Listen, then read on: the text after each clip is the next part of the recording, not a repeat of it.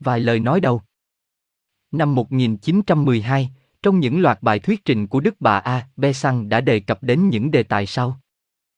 Một, đời sống của con người tại cõi trần và ý nghĩa của sự chết. Hai, đời sống của con người trên cõi trung giới và sau khi chết. Ba, đời sống của con người trên cõi thượng giới và sau khi chết. Bốn, thể trí, tinh thần con người và đời sống thiên liêng.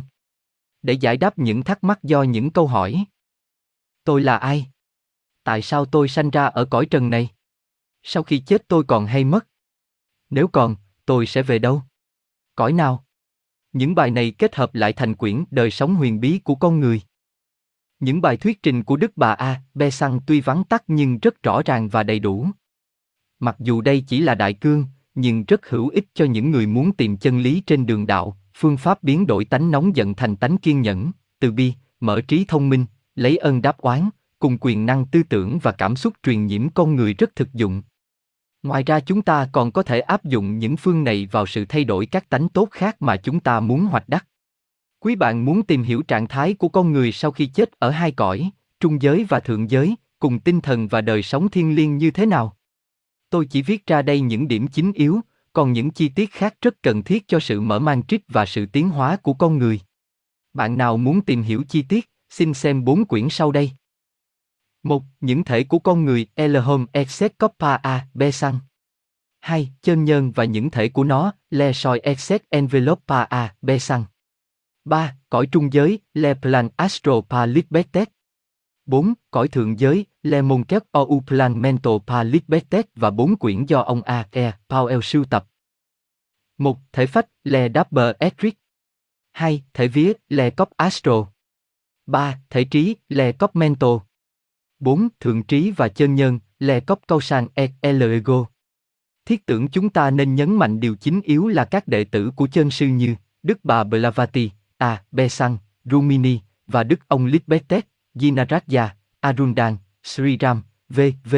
đều học hỏi trực tiếp vào các cõi đã nêu trên, vì các ngài đã mở được huệ nhãn. Các ngài xuất vía qua hai cõi trung giới và thượng giới, quan sát nhân vật ở mỗi cảnh, khi tỉnh giấc các ngài có thể viết lại chính xác những điều các ngài đã nhận xét. Các ngài theo dõi những linh hồn sắp sửa bỏ xác đến khi về hai cõi trung giới và thượng giới. Các ngài khảo sát các sinh hoạt của họ ở hai cõi đó thật chính xác. Các ngài đã tiến hóa cao, nên không thể nào lầm lẫn được. Những nhận xét của các ngài đều do những kiện đã thu thập được trên đường đạo. Tôi tin rằng ai thực hành những phương pháp của Đức Bà A, Be Sang chỉ bảo trong ba cuốn, đời sống huyền bí của con người, trước thềm thánh điện, con đường của người đệ tử, một thời gian không gián đoạn, sẽ thấy tâm trí mình bắt đầu trở nên sáng suốt, góc màn vô minh được vén lên, tự biết mình đã tiến hơn lúc trước. Tôi đã mục kích những điều trên nhiều lần, nên không ngần ngại giới thiệu ba cuốn sách này cùng quý bạn. Châu Đốc, ngày 8 tháng 8 năm 1964.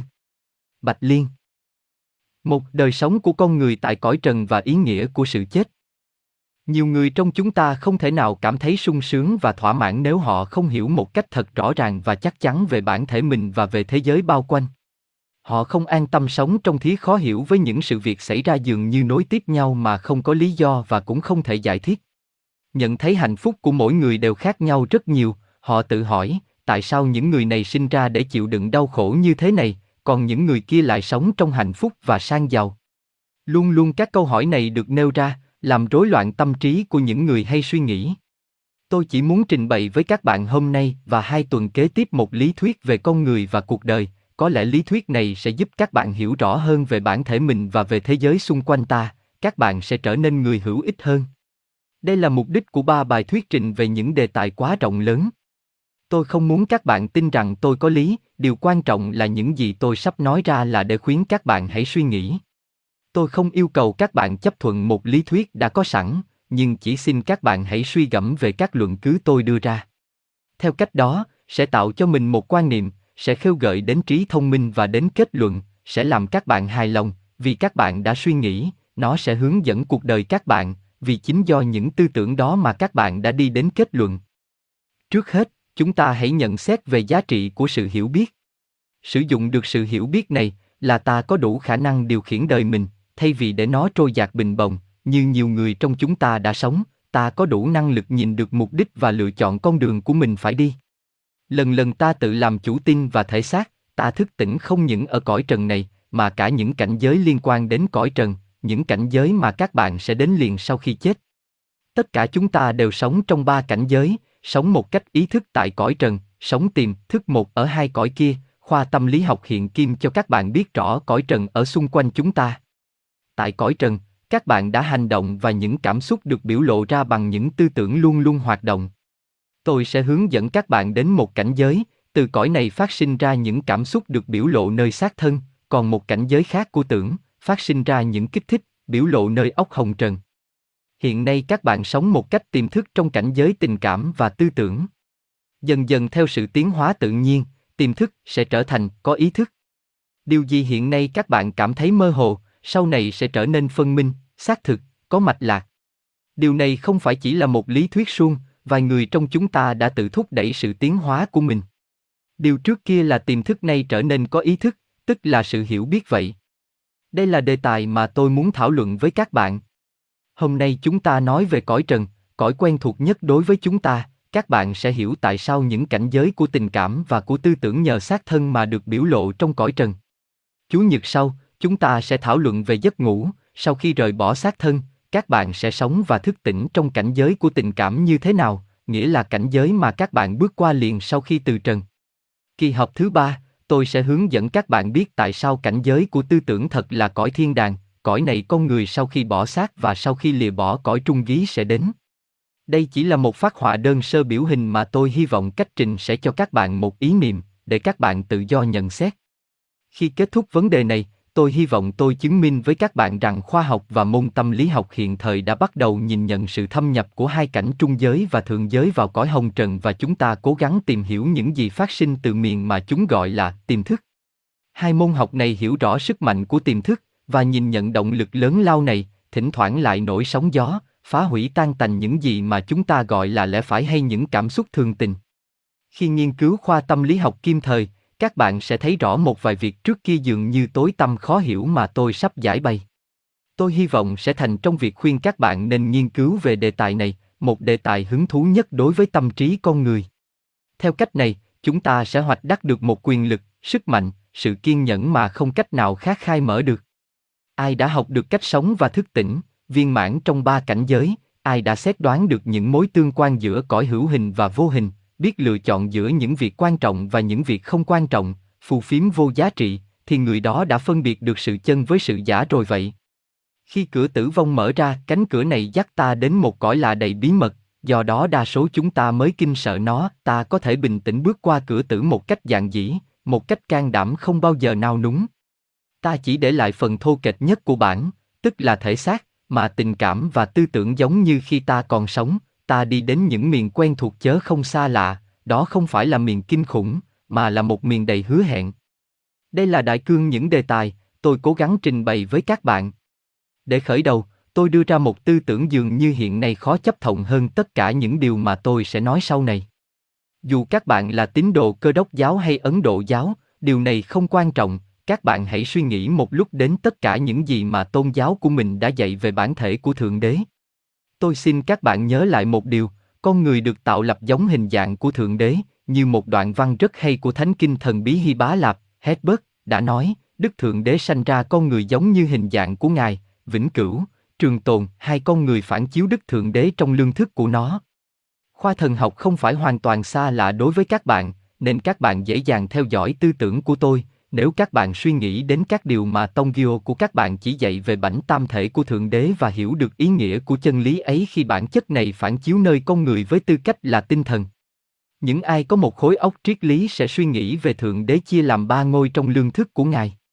Các bạn là người Ấn Độ từng biết rõ danh từ Satchitananda miêu tả ba ngôi, ba trạng thái của Thượng Đế duy nhất, hay là đấng tối cao, ấy là sự sống, sa sự hiểu biết, chit và chí phúc, Ananda.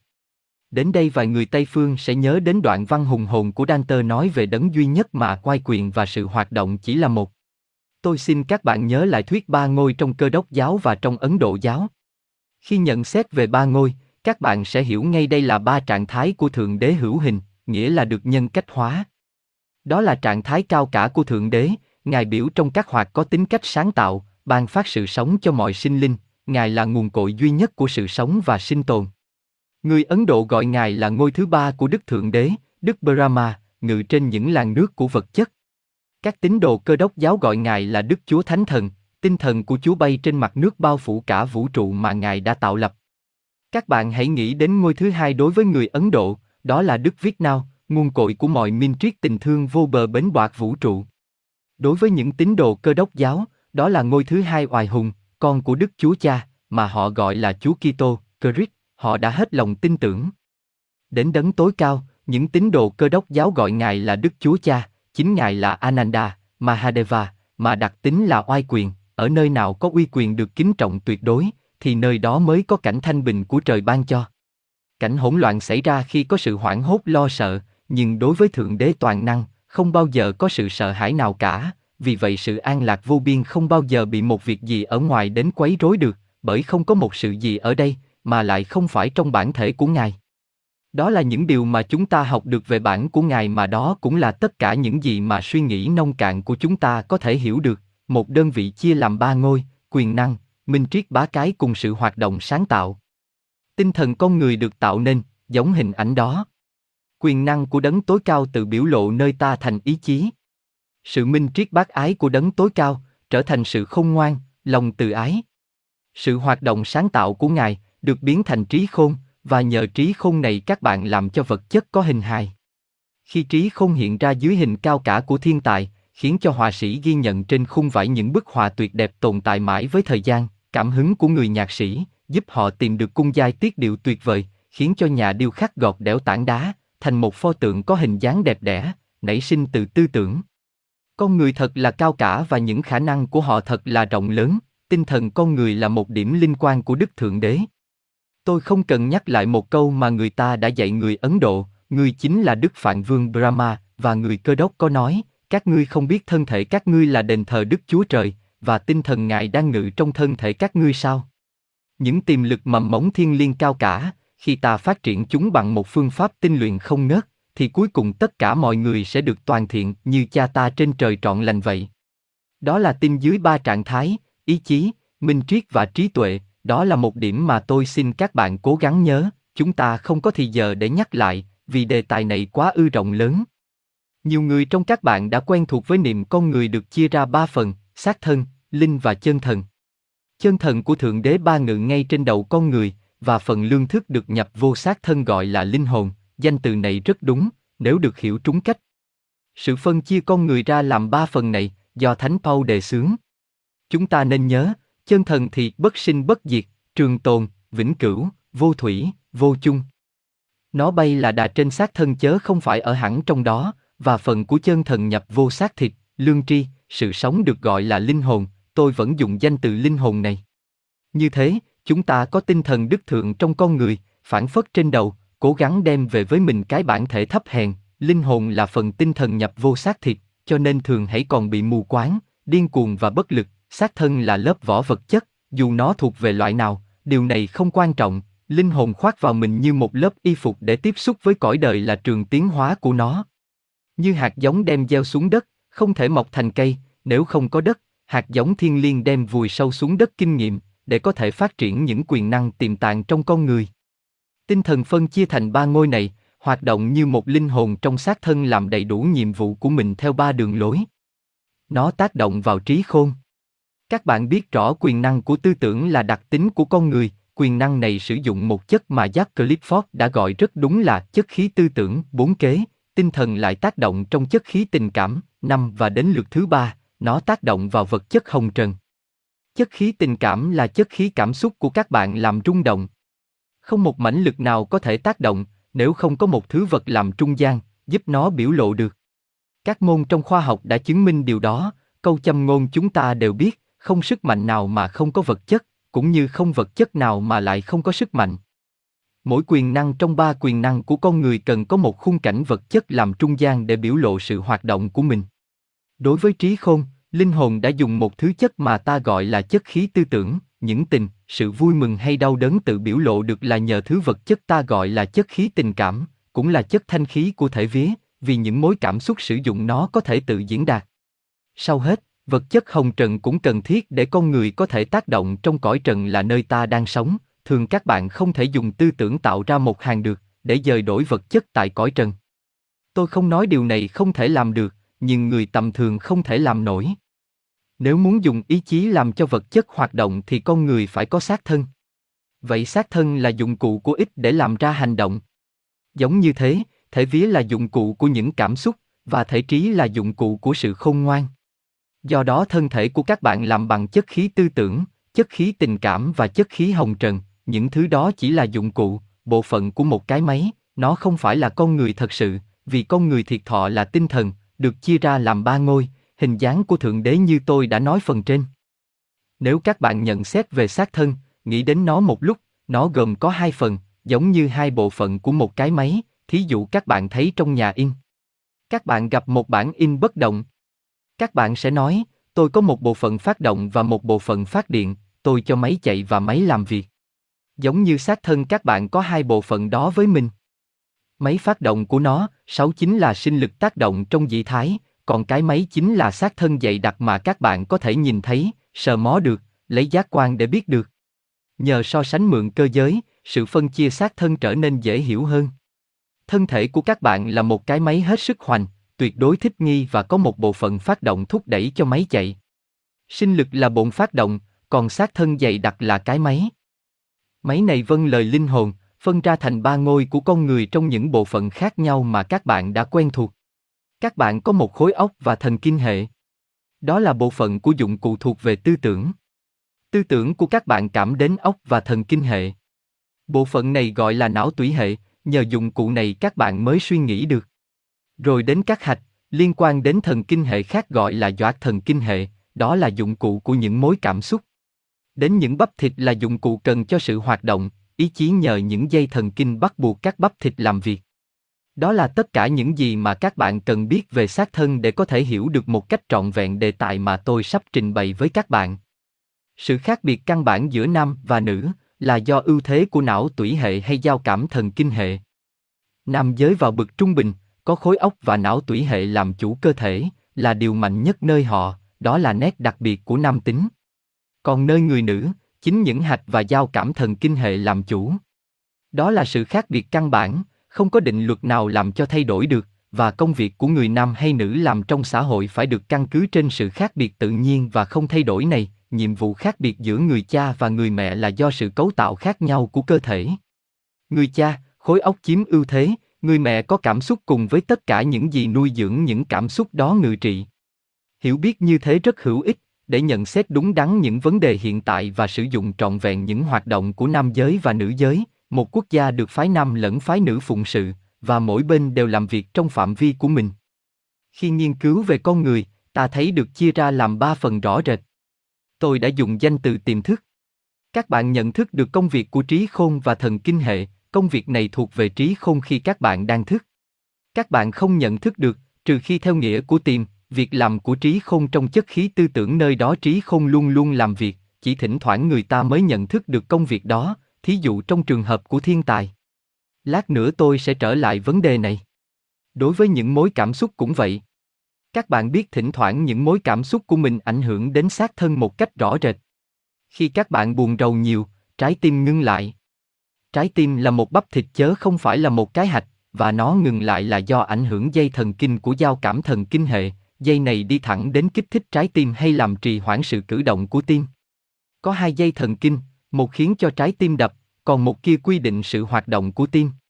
Thí dụ trái tim ngưng đập thì sự gì đã xảy ra? Sự đau đớn đã gây nên mối cảm xúc, cảm xúc này kích một trong hai dây thần kinh đó, cho đến đổi dây thần kinh này khiến cho bắp thịt của trái tim co rút lại và trong chốc lát trái tim ngừng đập. Thỉnh thoảng sự sợ hãi cũng khiến cho trái tim ngưng đập hay đập mau. Điều này hoàn toàn tùy thuộc dây giao cảm thần kinh bị động. Nếu đó là dây thần kinh điều khiển những tiếng đập của trái tim, thì máu chảy dồn về, sẽ khiến trái tim thình lình đập nhanh hơn, còn dây thần kinh thứ hai thì bị tê liệt. Nhưng những mối cảm xúc luôn luôn có ảnh hưởng đến giao cảm thần kinh hệ và những dây dọa thần kinh thì ảnh hưởng đến trái tim, đến bộ máy tiêu hóa, đến những hạch và những bắp thịt dù là nơi trái tim hay khắp bộ máy tiêu hóa do những giao cảm thần kinh ảnh đến những hạch hay bắp thịt trong thân thể. Vậy nước mắt là gì, nếu không phải là nước do hạch của mắt tiết ra, khi hạch này bị dây thần kinh kích thích vì một sự cảm xúc nào đó? Những nhận xét này rất hữu ích để ta biết trí không luôn luôn ảnh hưởng đến xác thân một cách nhất định, cũng như những mối cảm xúc và những bắp thịt do ý chí sai khiến là phần của thân thể dùng làm di chuyển đồ vật. Ý chí phải cần đến sự giúp đỡ của bắp thịt thì mới phát sinh được hành động. Sự tác động của tiềm thức thuộc về cảm xúc hay tư tưởng có thể đem biểu lộ trong đời sống có ý thức, tôi sẽ nói về điều này khi tôi đề cập đến đời sống của con người trên cõi trung giới. Ta chỉ cần nhận thấy ta có một dụng cụ để cho ý chí, trí khôn và những cảm xúc sử dụng, và chúng ta đã biết rõ những phần của xác thân tương với ba loại tiếp xúc ấy. Ta hãy đề cập về thiên tài. Thiên tài là hành động bình thường của trí khôn trên cảnh giới đặc biệt, nó tác động chớp nhoáng trên khối óc, khối óc ở trong một trạng thái gọi là không quân bình. Bảy các bạn hiểu như thế là nghĩa gì? Các bạn có thể tưởng tượng một vật bị dính cứng và đứng sững, nếu người ta đẩy nó, thì nó nhúc nhích, rồi thì nó lại trở về ngay vị trí cũ. Hay các bạn có thể xem xét một vật, vì bị đẩy tới nên bắt đầu lắc lư, nó lắc qua lắc lại như vậy mãi, nó có thể bị ngã xuống hay lần lần trở về trạng thái không nhúc nhích như cũ. Chính trạng thái không ổn định của khối óc khiến cho tinh thần có dịp tự biểu lộ thành thiên tài. Đó là trạng thái của Shakespeare đã đề cập khi ông nói, bực thiên tài như kẻ điên khùng. Nhà đại bách người Ý, Lomro nói, tất cả những bậc thiên tài về văn chương, nghệ thuật, tôn giáo, thật là những người điên khùng. Có sự thật trong lời nói này, nhưng không hoàn toàn đúng với chân lý, chỉ có nửa phần chân lý mà thôi. Vì khối óc của một thiên tài luôn luôn không quân bình, lý do vì y đi trên đường tiến hóa tối cao. Người mà ta gọi là bậc thiên tài, là người vượt đến những mức cao nhất của triều lưu tiến bộ đương thời. Khối óc của họ phát triển và tiến hóa nhanh chóng, những tế bào của khối óc sinh sôi nảy nở, và đâm ra những rễ mới và những nhánh nhóc mới sinh ra tứ phía. Nơi nào có sự sống và hoạt động, thì nơi đó có sự thiếu quân bình. Đối với những tư tưởng tầm thường mỗi ngày một khối óc mất một chút quân bình cũng đủ rồi. Cuộc sống tầm thường hàng ngày không đòi hỏi ở ta những khả năng trí thức cao cả, nhưng nếu các bạn bắt đầu suy nghĩ về một đề tài khó khăn mờ mịt, các bạn khởi sự buộc khối óc hiểu điều cao hơn khả năng trí thức tầm thường, lúc đó sẽ có sự căng thẳng chứng tỏ các bạn bắt khối óc làm một việc bất thường. Trường này cần phải thận trọng, đừng cho sự phát triển quá nhanh làm mất quân bình. Trong câu nói quả quyết của Lomro có những điều sau đây là đúng. Có hai trạng thái mất quân bình, sự mất quân bình vì phát triển nhanh chóng và sự mất quân bình vì bệnh tật, trụy lạc. Trường hợp thứ nhất là thiên tài, trường hợp thứ hai là điên khùng. Trường hợp trên chứa đựng một mối hy vọng cho tương lai, trường hợp dưới là sự cằn cỗi và trở về với vật chất vô cơ. Khối óc của người điên khùng thiếu quân bình, đúng vậy, nhưng trạng thái này phát sinh do một tỷ vết, một vết thương hay là một sự suy nhược. Khối óc bực thiên tài mất quân bình vì nó tiến hóa nhanh, đến nỗi mỗi ngày lại thấy một quyền năng mới mẻ nảy nở, linh hồn tiếp cho khối óc một sức mạnh mới. Đối với các vị giáo chủ của những tôn giáo lớn, những bậc thiên tài đạo đức cũng thế. Khối óc của họ rất tinh tế, mỏng manh, mất quân bình theo chiều hướng tiến hóa chớ không phải theo chiều hướng của bệnh tật. Những luồng sóng thần lực của những cảnh giới cao siêu nâng họ lên cao, sự hiểu biết siêu hình bổ rải xuống họ như nước chảy. Nguồn linh cảm thấm vào người và nhắc họ lên khỏi trạng thái bình thường, làm cho lời nói hùng hồn và tư tưởng của họ cao siêu. Tất cả tôn giáo đều nhìn nhận có những người như vậy. Họ tiết lộ những điều mà chúng ta không trông thấy, họ là những người được linh cảm trong mỗi tôn giáo. Lombro nói những người này cũng là điên khùng vậy. Nếu thiên tài và linh cảm đạo đức chỉ là sự điên khùng, thì cầu trời cứ gửi những người điên khùng như vậy đến với chúng ta. Chúng ta sẵn sàng đem một triệu khối óc tầm thường mà đổi lấy một khối óc nhờ nó mà Đức Thượng Đế có thể hiện ra với chúng ta, vì chúng ta là những kẻ đuôi mù. Làm thế nào có thể tránh được sự nguy hiểm khó khăn mà nhà bác học đã chứng minh rõ ràng? Ở Ấn Độ cho ta phương pháp khiến bộ óc con người cảm thụ lẹ làng mà tránh được sự nguy hiểm là sinh ra tánh nóng nảy dữ dội, triệu chứng đầu tiên của bệnh thần kinh. Phương pháp này là pháp môn yoga. Giờ đây, tôi nhận xét pháp môn yoga về phương diện luyện tập sát thân nhiều hơn là về phương diện luyện trí. Theo lý thuyết của pháp môn yoga thì con người là một tinh thần trong một thể xác. Bình thường thì tinh thần này không cảm đến xác thân bao nhiêu, nhưng nếu các bạn luyện tập cho xác thân trở nên nhạy cảm, khi đó tinh thần có thể sử dụng nó như một nhạc khí và những khúc nhạc du dương sẽ nổi lên, những khúc nhạc thần tiên chớ không phải những khúc nhạc hồng trần. Những nhà hiền triết định nghĩa khoa yoga là sự hợp nhất, sự hợp nhất với Thượng Đế. Họ nói rằng, các bạn phải tập luyện xác thân. Xác thân người thường, chưa chuẩn bị để thu nhận những luồng thần lực của đời sống cao siêu, chúng sẽ làm cho xác thân đó tan tành ra từng mảnh. Trước khi kêu gọi thần lực tuôn xuống, các bạn phải chuẩn bị GGP. Xác thân mình để tiếp nhận nó. Để đạt được mục đích đó, người ta đưa ra một phương pháp liên quan đến thức ăn, giấc ngủ và sự tinh luyện xác thân. Phương pháp này không làm hại cho sức khỏe, sẽ khiến cho xác thân nhạy cảm hơn trước rất nhiều, dễ thụ cảm hơn xác thân người thường. Người ta khuyên các bạn phải tham thiền. Do sự tập trung tư tưởng, tinh thần trụ vào một sự vật duy nhất và khối óc bị bắt buộc phải tuân theo kỷ luật đó. Những tín đồ cơ đốc giáo La Mã cũng luyện theo phương pháp này, lại dĩ nhiên những vị xa lánh trần tục, biết cách công phu này nhiều hơn. Người đời cũng áp dụng để huấn luyện cái trí họ biết vâng lời và khối óc họ được nhạy cảm. Kỷ luật rất khắc khổ, nên nhiều người không màng giữ giới. Tuân theo kỷ luật này không được ăn thịt, vì ăn thịt làm cho xác thân ô trượt, xác thân phải nhẹ nhàng, thanh bai, tinh tế, nhạy cảm, không được uống rượu, dưới bất cứ hình thức nào, vì đó là một thứ thuốc độc đối với vài bộ phận khối óc, những bộ phận mà các bạn phải sử dụng đến, trong khi tham thiền. Vậy nên tuyệt nhiên cấm uống rượu. Tất cả những cơ năng của sự sống phải được quy định. Không được ngủ nhiều quá hay ít quá. Ngủ nhiều sinh trì trệ, chậm chạp, ngủ ít thì thần kinh sẽ bị kích thích, dễ nổi giận. Khoa yoga là một phương pháp quân bình tuyệt hảo. Nó có tính cách hoàn toàn khoa học và phải đạt được mục đích, vì nó có căn bản nơi những định luật của thiên nhiên. Nhưng nó đòi hỏi nhiều năm thực hành siêng năng trước khi thành công, khi thành công rồi, khi xác thân trở nên trong sạch, tinh khiết và khối óc trở nên nhạy cảm, thì lúc đó các bạn có thể vững tâm mở cửa cho tinh thần đi vô và đón tiếp nó trong đền thiên tức là xác thân mà các bạn đã tinh luyện để phụng sự nó. Lúc đó đời sống trở nên có ý thức trong tất cả cảnh giới, và những giác quan siêu việt nhất cũng được phát triển dễ dàng như các giác quan thường. Xác thân là dụng cụ hoàn hảo nhất của ta, vì nó là dụng cụ đầu tiên và tiến hóa nhất, những thể khác, vía, trí, còn đang tiến hóa, ta có thể dùng khoa yoga mà thúc đẩy sự tiến hóa này. Xác thân là dụng cụ có thể phát triển để ứng đáp với những hoài vọng cao cả nhất. Vì điều kiện là khắc khổ, nên tất cả những định luật của thiên nhiên đều không thể cưỡng lại, không thể vi phạm. Nếu các bạn làm đầy đủ những điều kiện, thì thiên nhiên sẽ ứng đáp theo đúng như định luật của nó. Nếu không làm đủ GPGG, những điều kiện, thì không bao giờ các bạn hoạch đắc được những mãnh lực đó, vì định luật luôn luôn bất biến, nó là sự biểu lộ của thiên ý vậy. Tới đây chúng ta hãy ngừng lại ý niệm này trong giây phút. Sự chết là gì? Nếu tôi trở lại sự so sánh lúc đầu, đó là bộ máy phát động đã rời bỏ toàn thể cái máy lớn, không hơn không kém, bộ máy phát động, thể phách, gồm những phần thanh bai tế nhị nhất trong thân thể ta, nó do những dĩ thái hồng trần cấu tạo, trong đó tất cả sức mạnh của sinh lực tác động, nhờ đó phần dày đặc là xác thân chuyển động, cảm xúc, tư tưởng và sống, bộ máy phát động này để lại phía sau mình nó xác thân thô trượt, sự chết chỉ có thế mà thôi. Nó không chạm gì đến bản thể thiệt thọ của các bạn. Nó chỉ ngăn cách các bạn với xác thân trong đó các bạn đã từng sống, xác thân mà các bạn đã lìa bỏ mỗi đêm trong giấc ngủ, nên sự chia lìa này không phải là mới mẻ lạ lùng đối với các bạn. Xác thân là một chiếc áo các bạn cởi ra, khi về đến nhà, sự chết chỉ là sự liền bỏ một cái áo không cần thiết nữa, vì nó không còn có thể ứng đáp với những nhu cầu của tinh thần. Tinh thần này mới là con người thiệt thọ, thế mà người ta lại sợ chết.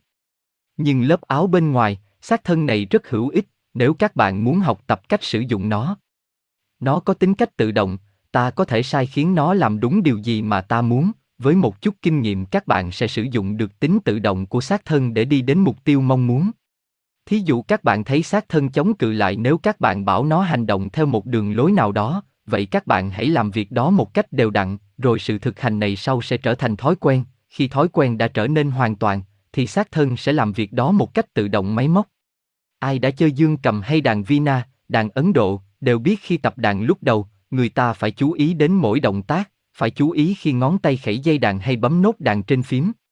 Nhưng sau này, khi đã quen thuộc, các bạn không cần chú ý điều khiển những ngón tay nữa, chúng tự động, tính tự động của xác thân đã khiến các bạn có thể để cho những ngón tay tự chúng làm công việc mà các bạn đã dạy chúng. Không một thói xấu nào mà ta không thể diệt trừ bằng cách sử dụng ý chí một cách liên tục.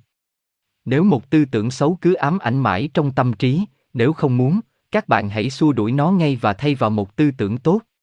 Dần dần sự tự động của khối óc sẽ giúp các bạn thay thế mà hành động. Các bạn hay nóng giận ư? Lời nói không tao nhã từ miệng cứ thốt ra mãi, các bạn hãy bắt mình phải làm thinh. Đừng bao giờ nói mà không suy nghĩ trước. Trong vài tuần lễ đầu, điều này làm cho các bạn bực bội, khó chịu, sau thói quen trở nên tự động và không còn cho phép cái miệng thốt ra một lời nào mà tinh thần không ưng thuận. Các bạn biết được điều này thật dễ dàng. Bước đầu thì khó khăn cũng như tất cả những bước đầu khác, nhưng thiên nhiên đã xây dựng những thể của chúng ta để chúng tuân theo mạng lệnh của ý chí, chỉ chúng ta chịu khó tập luyện chúng cho có thói quen biết vâng lời. Tôi đã nói về tinh thần, linh hồn và xác thân. Nay tôi xin trình bày hình ảnh của các bạn. Tinh thần ngự ở phía trên, giữa là linh hồn tức là lương tri đang thức tỉnh, và dưới là xác thân. Linh hồn ở khoảng giữa có thể có hoài vọng lên cao về phía tinh thần, hay có thể bị lôi kéo về phía xác thân, chính là phần hồn đang xảy ra sự chiến đấu, luôn luôn con người tìm cách trở về với tinh thần đã sinh ra nó, mặt khác nó còn bị những dục vọng dữ dội và những sự thèm khát của xác thân lôi cuốn, đây là những điều mà nó phải ráng chế ngự ở thế gian này. Nó toan bay lên trời, nhưng trái đất lại níu nó xuống, mỗi người đều biết sự chiến đấu này. Chính các bạn, có thể theo ước vọng lên cao này, chống chọi với những dục vọng thô trượt, tiến lên về phía Thượng Đế. Ngài ngự nơi các bạn. Các bạn phải làm chủ xác thân, nó phải là kẻ tôi tớ, mặc dù trước kia các bạn đã cho phép nó đóng vai trò là một ông chủ. Nếu các bạn có con ngựa rất đẹp, can đảm nhưng bướng bỉnh, lúc đầu nó không chịu vâng lời, có lẽ các bạn không muốn hành hạ, hay trừng trị nó một cách tàn bạo, các bạn hãy huấn luyện nó một cách dịu dàng và thận trọng cho tới khi nó vâng lời. Xác thân chính là con ngựa đó vậy. Đừng hành hạ hay đối đãi tàn bạo với nó, hãy huấn luyện, hãy uống nắng, nó phải vâng lời theo mạng lệnh của các bạn, nó phải vâng theo ý chí của tinh thần. Năm tháng sẽ trôi qua, tinh thần sẽ trở thành vị chủ nhân của xác thân, xác thân sẽ nhờ quyền năng tinh thần mà được giải thoát, và trở nên dụng cụ quý báu của tinh thần tức là chúa của nó vậy. Vậy, khi sự tranh chấp nổi lên nơi bản thân, khi chân ngã cao cả và bản ngã thấp hèn chiến đấu nhau, xin các bạn hãy nhớ tương lai của các bạn tùy thuộc vào sự lựa chọn này. Mỗi khi các bạn sa ngã trước những quyến rũ thấp hèn, thì những quyến rũ này trở nên mạnh mẽ hơn. Từ nay, mỗi bước nhượng bộ cho bản ngã thấp hèn sẽ là một cái khoen sắt nối thêm vào, một sức nặng trì xuống ngăn cản các bạn không cho bay lên cao. Hãy lắng nghe lời kêu gọi của tinh thần, các ngươi thuộc về quyền sở hữu của ta, các ngươi không thuộc về quyền sở hữu của xác thân, ta đã gửi các ngươi xuống trần để các ngươi tự giải thoát, chớ không phải để trở thành những tên nô lệ. Nếu lựa chọn điều này, thì mỗi năm tháng trôi qua, mùa xuân đến, đời sống của các bạn sẽ trở nên dễ dàng, vui vẻ và mạnh mẽ hơn. Chúng ta vốn dòng giống thiên liêng, những vị thượng tương lai, chớ không phải là những ma quỷ cần phải chiến thắng. Nếu các bạn nghe theo chân ngã cao cả thì Đức Thượng Đế Thiên Liêng sẽ hiện đến càng ngày càng rõ ràng nơi các bạn, và các bạn sẽ biết được sự an tịnh cùng niềm hoang lạc của con người tự biết mình, và sử dụng xác thân mình như là một dụng cụ, một tên tôi tớ. Hai, đời sống của con người trên cõi trung giới và sau khi chết. Hôm nay chúng ta nói đến phần thứ hai của đề tài. Những ai trong chúng ta đã quen thuộc với những kinh sách thời Trung Cổ, đều biết một danh từ rất thông dụng, đó là hào quang. Những nhà luyện kim tám đã cho các bạn biết chữ đó và cũng thấy nói trong những sách y học. Paracel đã dùng chữ này để diễn tả cơ thể và bản chất con người. Chữ này được thông thiên học kim thời chấp nhận, vì nó miêu tả đúng hơn mọi chữ khác các phần vô hình của thân thể con người có liên quan đến những mối cảm xúc. Thời Trung Cổ, chữ này dùng để che đậy một vài ý niệm mà các tác giả không dám nói ra. Khi chúng ta đọc những sách vào thời đại đó, nếu các bạn than phiền chúng thật khó hiểu, thì xin các bạn hãy nhớ rằng tác giả những sách đó có thể bị giam cầm hay lên giàn hỏa. Họ bắt buộc phải giấu kín những chân lý dưới một ngôn từ chỉ có tính cách tượng trưng, nếu nói rõ những chân lý đó ra rất nguy hiểm. Khoảng 18 tháng trước, tiếng hào quang được một vị y sĩ ở Luân nói đến, bác sĩ Kinner đã nói trong buổi nhóm họp khoa học. Theo tôi biết đó là lần đầu tiên một nhà bác học, khi nói đến cơ thể con người có thể chứng minh trước mọi người phần vô hình, lúc bình thường chúng ta không thấy được, đó chính là hào quang của con người vậy. Người ta dựng lên những tấm màn có thể ngăn ánh sáng lại hay để cho ánh sáng lọc vào, tùy theo nhu cầu, người ta dùng hai tấm kính để sát nhau, giữa hai tấm kính đó có một chất lỏng làm thành một bức màn che trong suốt. Khi nhìn một người thường qua bức màn trắng đó và tùy theo những điều kiện đặc biệt của ánh sáng và bóng tối, bác sĩ Kinner có thể làm cho mắt thường không kinh nghiệm và không luyện tập thấy được phần thô trượt nhất của con người, đó là hào quang. Bình thường ta không thể thấy hào quang có màu sắc đó, nó bao quanh. Mỗi người đều có xung quanh mình một bầu khí chất tế nhị, giống như đám mây, màu sắc của nó thay đổi tùy theo những cảm xúc và tư tưởng của các bạn. Nhưng quan sát viên nào đã phát triển được thị giác sắc bén mới nhìn thấy được, không cần đến máy móc như của bác sĩ Kinner. Quan sát viên có thể nhìn thấy đám mây bao quanh con người, con thú, cây cỏ và hòn đá. Đám mây này do chất thanh khí làm ra, đó là chất khí của tình cảm, vì những mối cảm xúc, những sự thay đổi trạng thái trong lương tri làm cho chất khí đó rung động. Khi một mối cảm xúc xuyên qua lương tri, chất thanh khí ở trong và xung quanh các bạn bỗng nổi lên như sóng gợn ba đào, giống như khi lấy cái dùi đánh vào một cái cồng, cái chiên. Nhà bác học đã nói có một khu vực lớn đầy những làn sóng rung động bao quanh cái cồng, chiên, những làn rung động đập vào tai làm cho các bạn nghe những tiếng động, giữa các bạn và cái cổng ta không thể thấy những làn rung động đó, tuy nhiên, những làn rung động ấy vẫn có, bằng chứng là chúng đã đập vào cơ quan thích hợp để thu nhận và phát ra. Cũng thế, khi các bạn bị việc gì làm xúc động, thì có sự đụng chạm trong chất thanh khí này. Những làn sóng phát sinh từ trong mình các bạn tràn lan ra ngoài, như một bầu khí đầy những chất đang rung động, tuân theo một định luật như tất cả mọi làn rung động, khi chúng đi xa các nguồn phát sanh, thì chúng càng yếu và bị tiêu mòn dần. Chúng ta hãy nghĩ đến chất khí tế nhị mịn màng, vô hình, mà sự cảm xúc làm cho rung động, giống như không khí rung động khi có một âm thanh phát sinh từ một cái cồng, hay từ một vĩ cầm, hay một dương cầm. Nhưng chất thanh khí này không ứng đáp với âm thanh, ánh sáng, hay điện lực, tôi có thể nói nó chỉ đáp ứng với một làn rung động của sự cảm xúc mà thôi. Đó là nét đặc biệt mà Thượng Đế đã ban cho, vì kiến trúc sư tối cao, khiến cho sự cảm xúc được liên quan đến chất khí đặc biệt, như những chất khí khác ứng đáp với âm thanh, ánh sáng và điện lực. Chất khí hay vật chất luôn luôn được dùng làm trung gian để di chuyển tinh lực hay khí lực xuyên qua không gian. Chắc các bạn không lạ gì khi thấy chỉ có một chất khí đặc biệt ứng đáp với những mối cảm xúc, trong khi học về vật lý, các bạn đã quen với những đặc tính này rồi. Một tia sáng không làm nảy sinh trong không khí những làn rung động đập vào tai, cũng thấy những làn rung động chúng ta nhận thấy như những âm thanh không thể phát sinh do những làn sóng dị thái mà ta gọi là ánh sáng được. Các bạn còn nhớ Sir William Crookes đã lập ra một bản kê khai những loại rung động. Ông chia những làn sóng rung động này ra từng loại, chúng tự biểu lộ thành điện lực, âm thanh hay ánh sáng. Sau cùng, ông thấy có những làn rung động mà con người chưa biết, cũng chưa nhận thức được, có thể sau này chúng được áp dụng trong tương lai, chúng sẽ ứng đáp với một hình thức của mãnh lực khác hay của sinh lực khác, có lẽ chúng sẽ ứng đáp với tư tưởng. Tôi sẽ nói đến tư tưởng này trong kỳ họp sau, giờ đây tôi chỉ nói đến sự biểu lộ đặc biệt của lương tri mà người ta gọi là sự cảm xúc. Các bạn hãy nhớ lại một điều khác nữa, về sự liên quan giữa biến đổi của lương tri gọi là cảm xúc và chất khí rung động dưới ảnh hưởng của nó. Sự cảm xúc tương ứng với một lối rung động đặc biệt, và lối rung động này cũng tương ứng với sự cảm xúc. Nếu chất thanh khí rung động, thì lương tri của các bạn bỗng nổi lên một cảm xúc tương ứng với làn rung động đặc biệt va chạm vào các bạn, rồi truyền qua chất thanh khí của thể vía. Điều này được chứng minh một cách rất lý thú.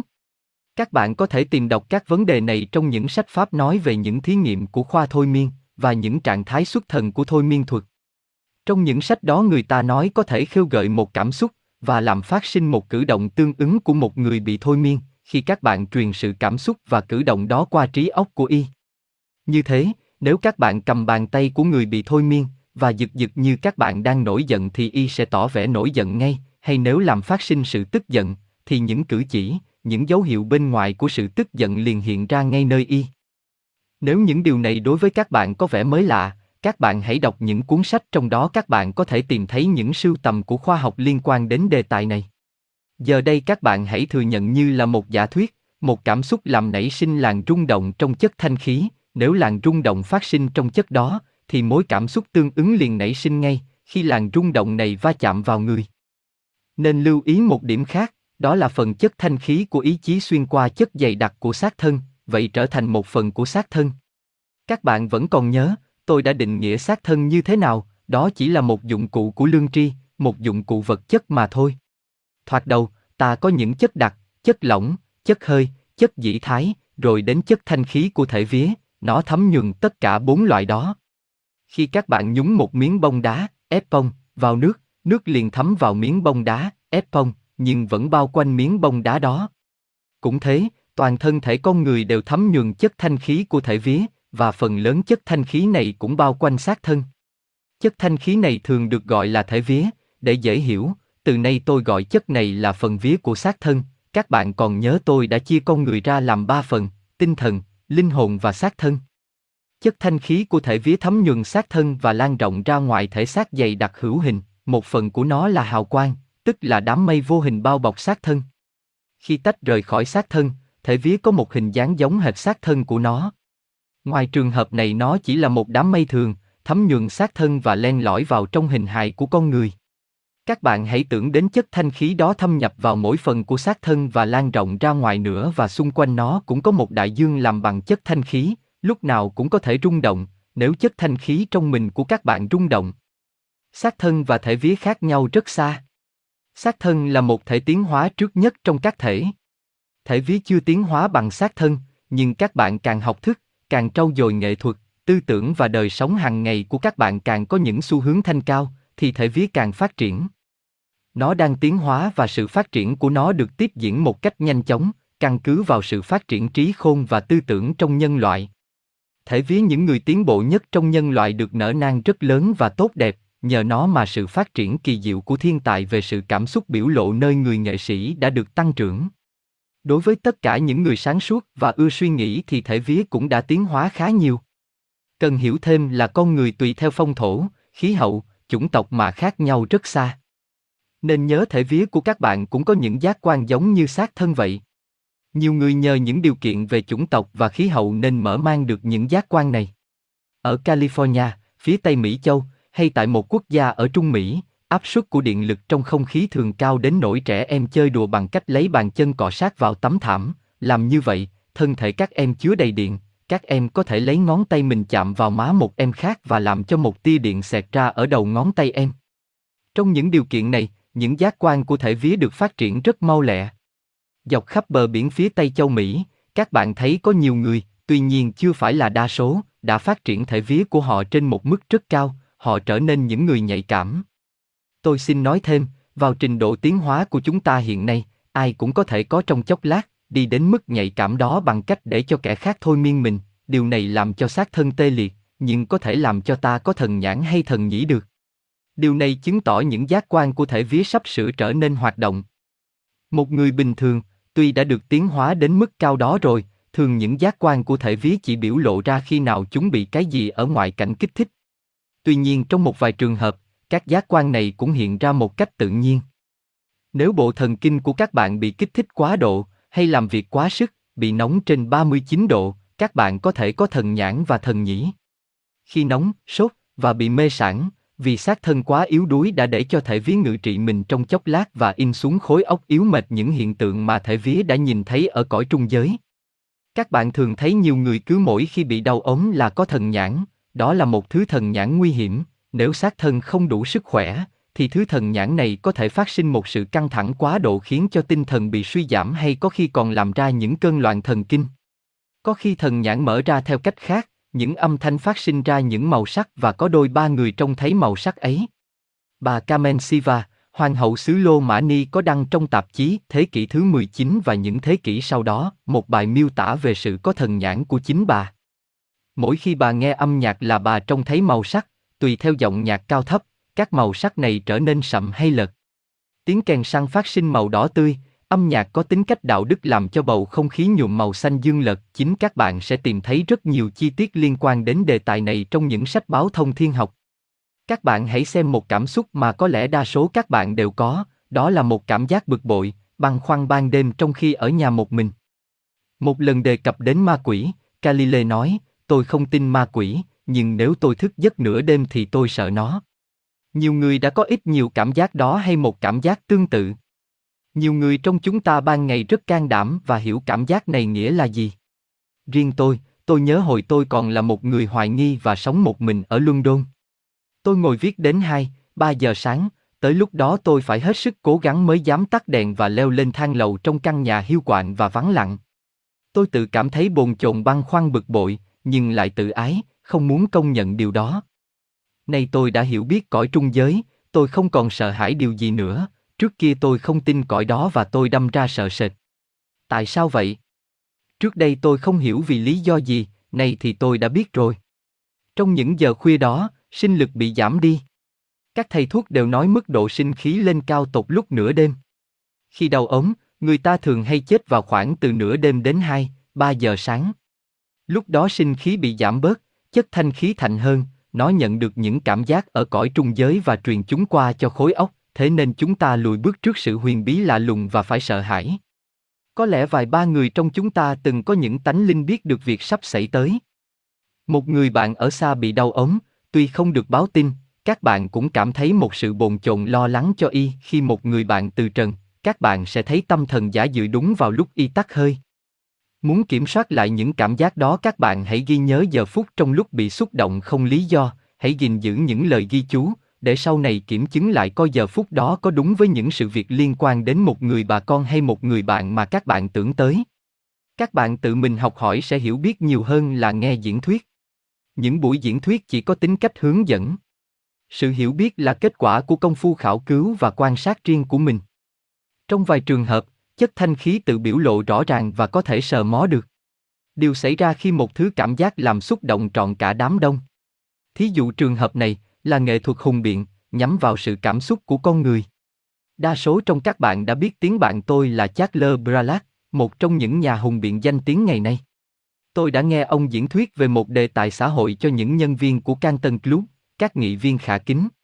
Ngồi trước diễn giả, tất cả các thính giả đều vỗ tay hoan nghênh nhiệt liệt, vì họ bị lôi cuốn bởi một cảm xúc bừng dậy trong thể vía của họ đang rung động, vì ảnh hưởng mãnh liệt của diễn giả. Nhưng theo tôi nghĩ, chỉ ngày hôm sau, khi nhớ lại buổi diễn thuyết ấy, họ sẽ phản đối kịch liệt những quan niệm đã đưa ra, mà họ vừa tán thành sốt sắng hôm trước. Trường hợp như thế xảy ra luôn luôn. Thí dụ một vài trường hợp sợ hãi cuồng loạn. Thình lình một tiếng hét vang, vài ba người đâm hoảng hốt. Thể vía của họ rung động, những làn sóng kinh khủng nổi lên rồi lan dần ra xa.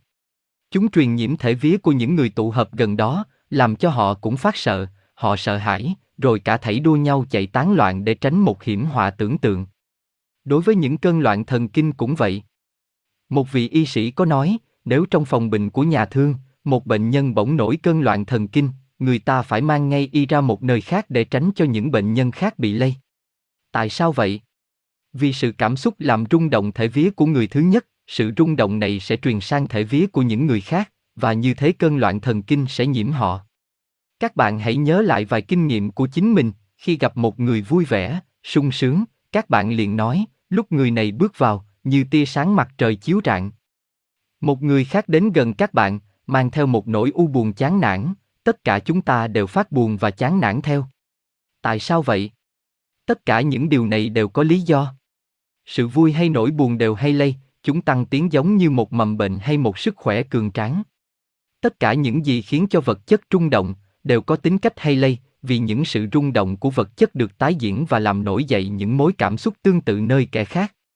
Đây là thí dụ cuối cùng, các bạn gặp một người có tánh xấu hay tức giận, trường hợp này, các bạn có để ý thấy mình bị lây, cũng tức giận, tuy trước đó ta rất thơ thới và đầy thiện chí hay không?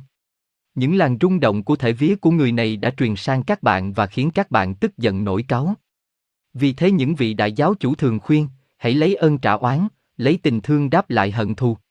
Có một người trong lòng họ rất thù hận các bạn, nếu các bạn cũng thù hận y, những làn sóng thù hận này giống nhau, nên trợ sức nhau, và trở nên mãnh liệt, tàn bạo. Sự tức giận khêu gợi sự tức giận, lòng thù hận làm nảy sinh lòng thù hận, hai người sẽ oán ghét nhau và có thể trở thành những kẻ thù địch đời đời. Nên các vị đại giáo chủ khuyên ta, con đừng đem sự ác mà trả cho sự ác, các con hãy đem điều lành mà đáp lại sự ác. Đức Phật nói, lấy oán trả oán thì oán không dứt, lấy ơn trả oán thì oán mới tiêu. Đức Chúa Kitô dạy phải chúc phước lành cho những kẻ ghét oán các bạn. Đó là thánh huấn của các vị đại minh triết, giáo chủ nhân loại ban ra vốn có lý do khoa học. Cách đây không lâu một người có tánh hoài nghi nói với tôi, tại sao tôi phải lấy ơn đáp oán? Thật là phi lý. Tôi không bàn cãi với y trên quan điểm đạo đức.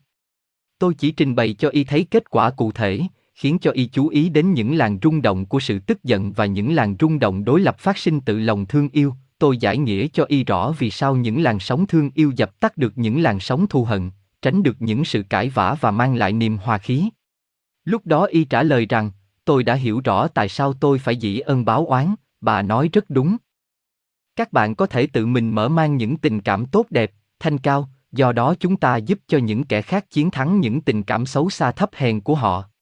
Các bạn trở thành một nguồn ân huệ, làm cho sự tức giận nguôi ngoai, người quò quọ dịu giọng, các bạn ban rải xung quanh mình sự hài lòng, an phận, nhiều hạnh phúc, nỗi vui mừng bằng cách tuân theo định luật thiên nhiên vững vàng và không bị vi phản. Trước khi chấm dứt đề tài này, tôi nói cho các bạn biết trách nhiệm của các bạn đối với kẻ khác. Không những mối cảm xúc tốt lành làm nổi dậy nơi các bạn một làn rung động của thanh khí, mà còn lan dần ra xung quanh và cảm đến thể vía của kẻ khác. Mối cảm xúc xấu xa cũng tác động như vậy. Không phải tự chủ ở bề ngoài mà dằn xuống không ngó, không nhìn một cách giận dữ, không nói lời quọ quọ, không phát sinh một cử chỉ đe dọa, các bạn phải trừ tận gốc tánh giận dữ còn tiềm tàng, mặc dù ta không thấy. Do những dục vọng, những đam mê, các bạn làm nhiễm xã hội và ngay lúc đó các bạn phải chịu trách nhiệm về ảnh hưởng mà các bạn đã ban rải ra. Điều này được xem xét một cách nghiêm ngặt, nhất là trong xã hội có nhiều kẻ phạm tội ác, tánh nết tàn bạo mà ta thường gặp ở Tây Phương nhiều hơn ở Đông Phương, ở Tây Phương khi tức giận người ta hành hung liền. Không bao giờ những người trong giai cấp các bạn lại có những hành động như thế, vì họ tự chủ, họ là những người có giáo dục, có phẩm giá xứng đáng và rất biết tự trọng.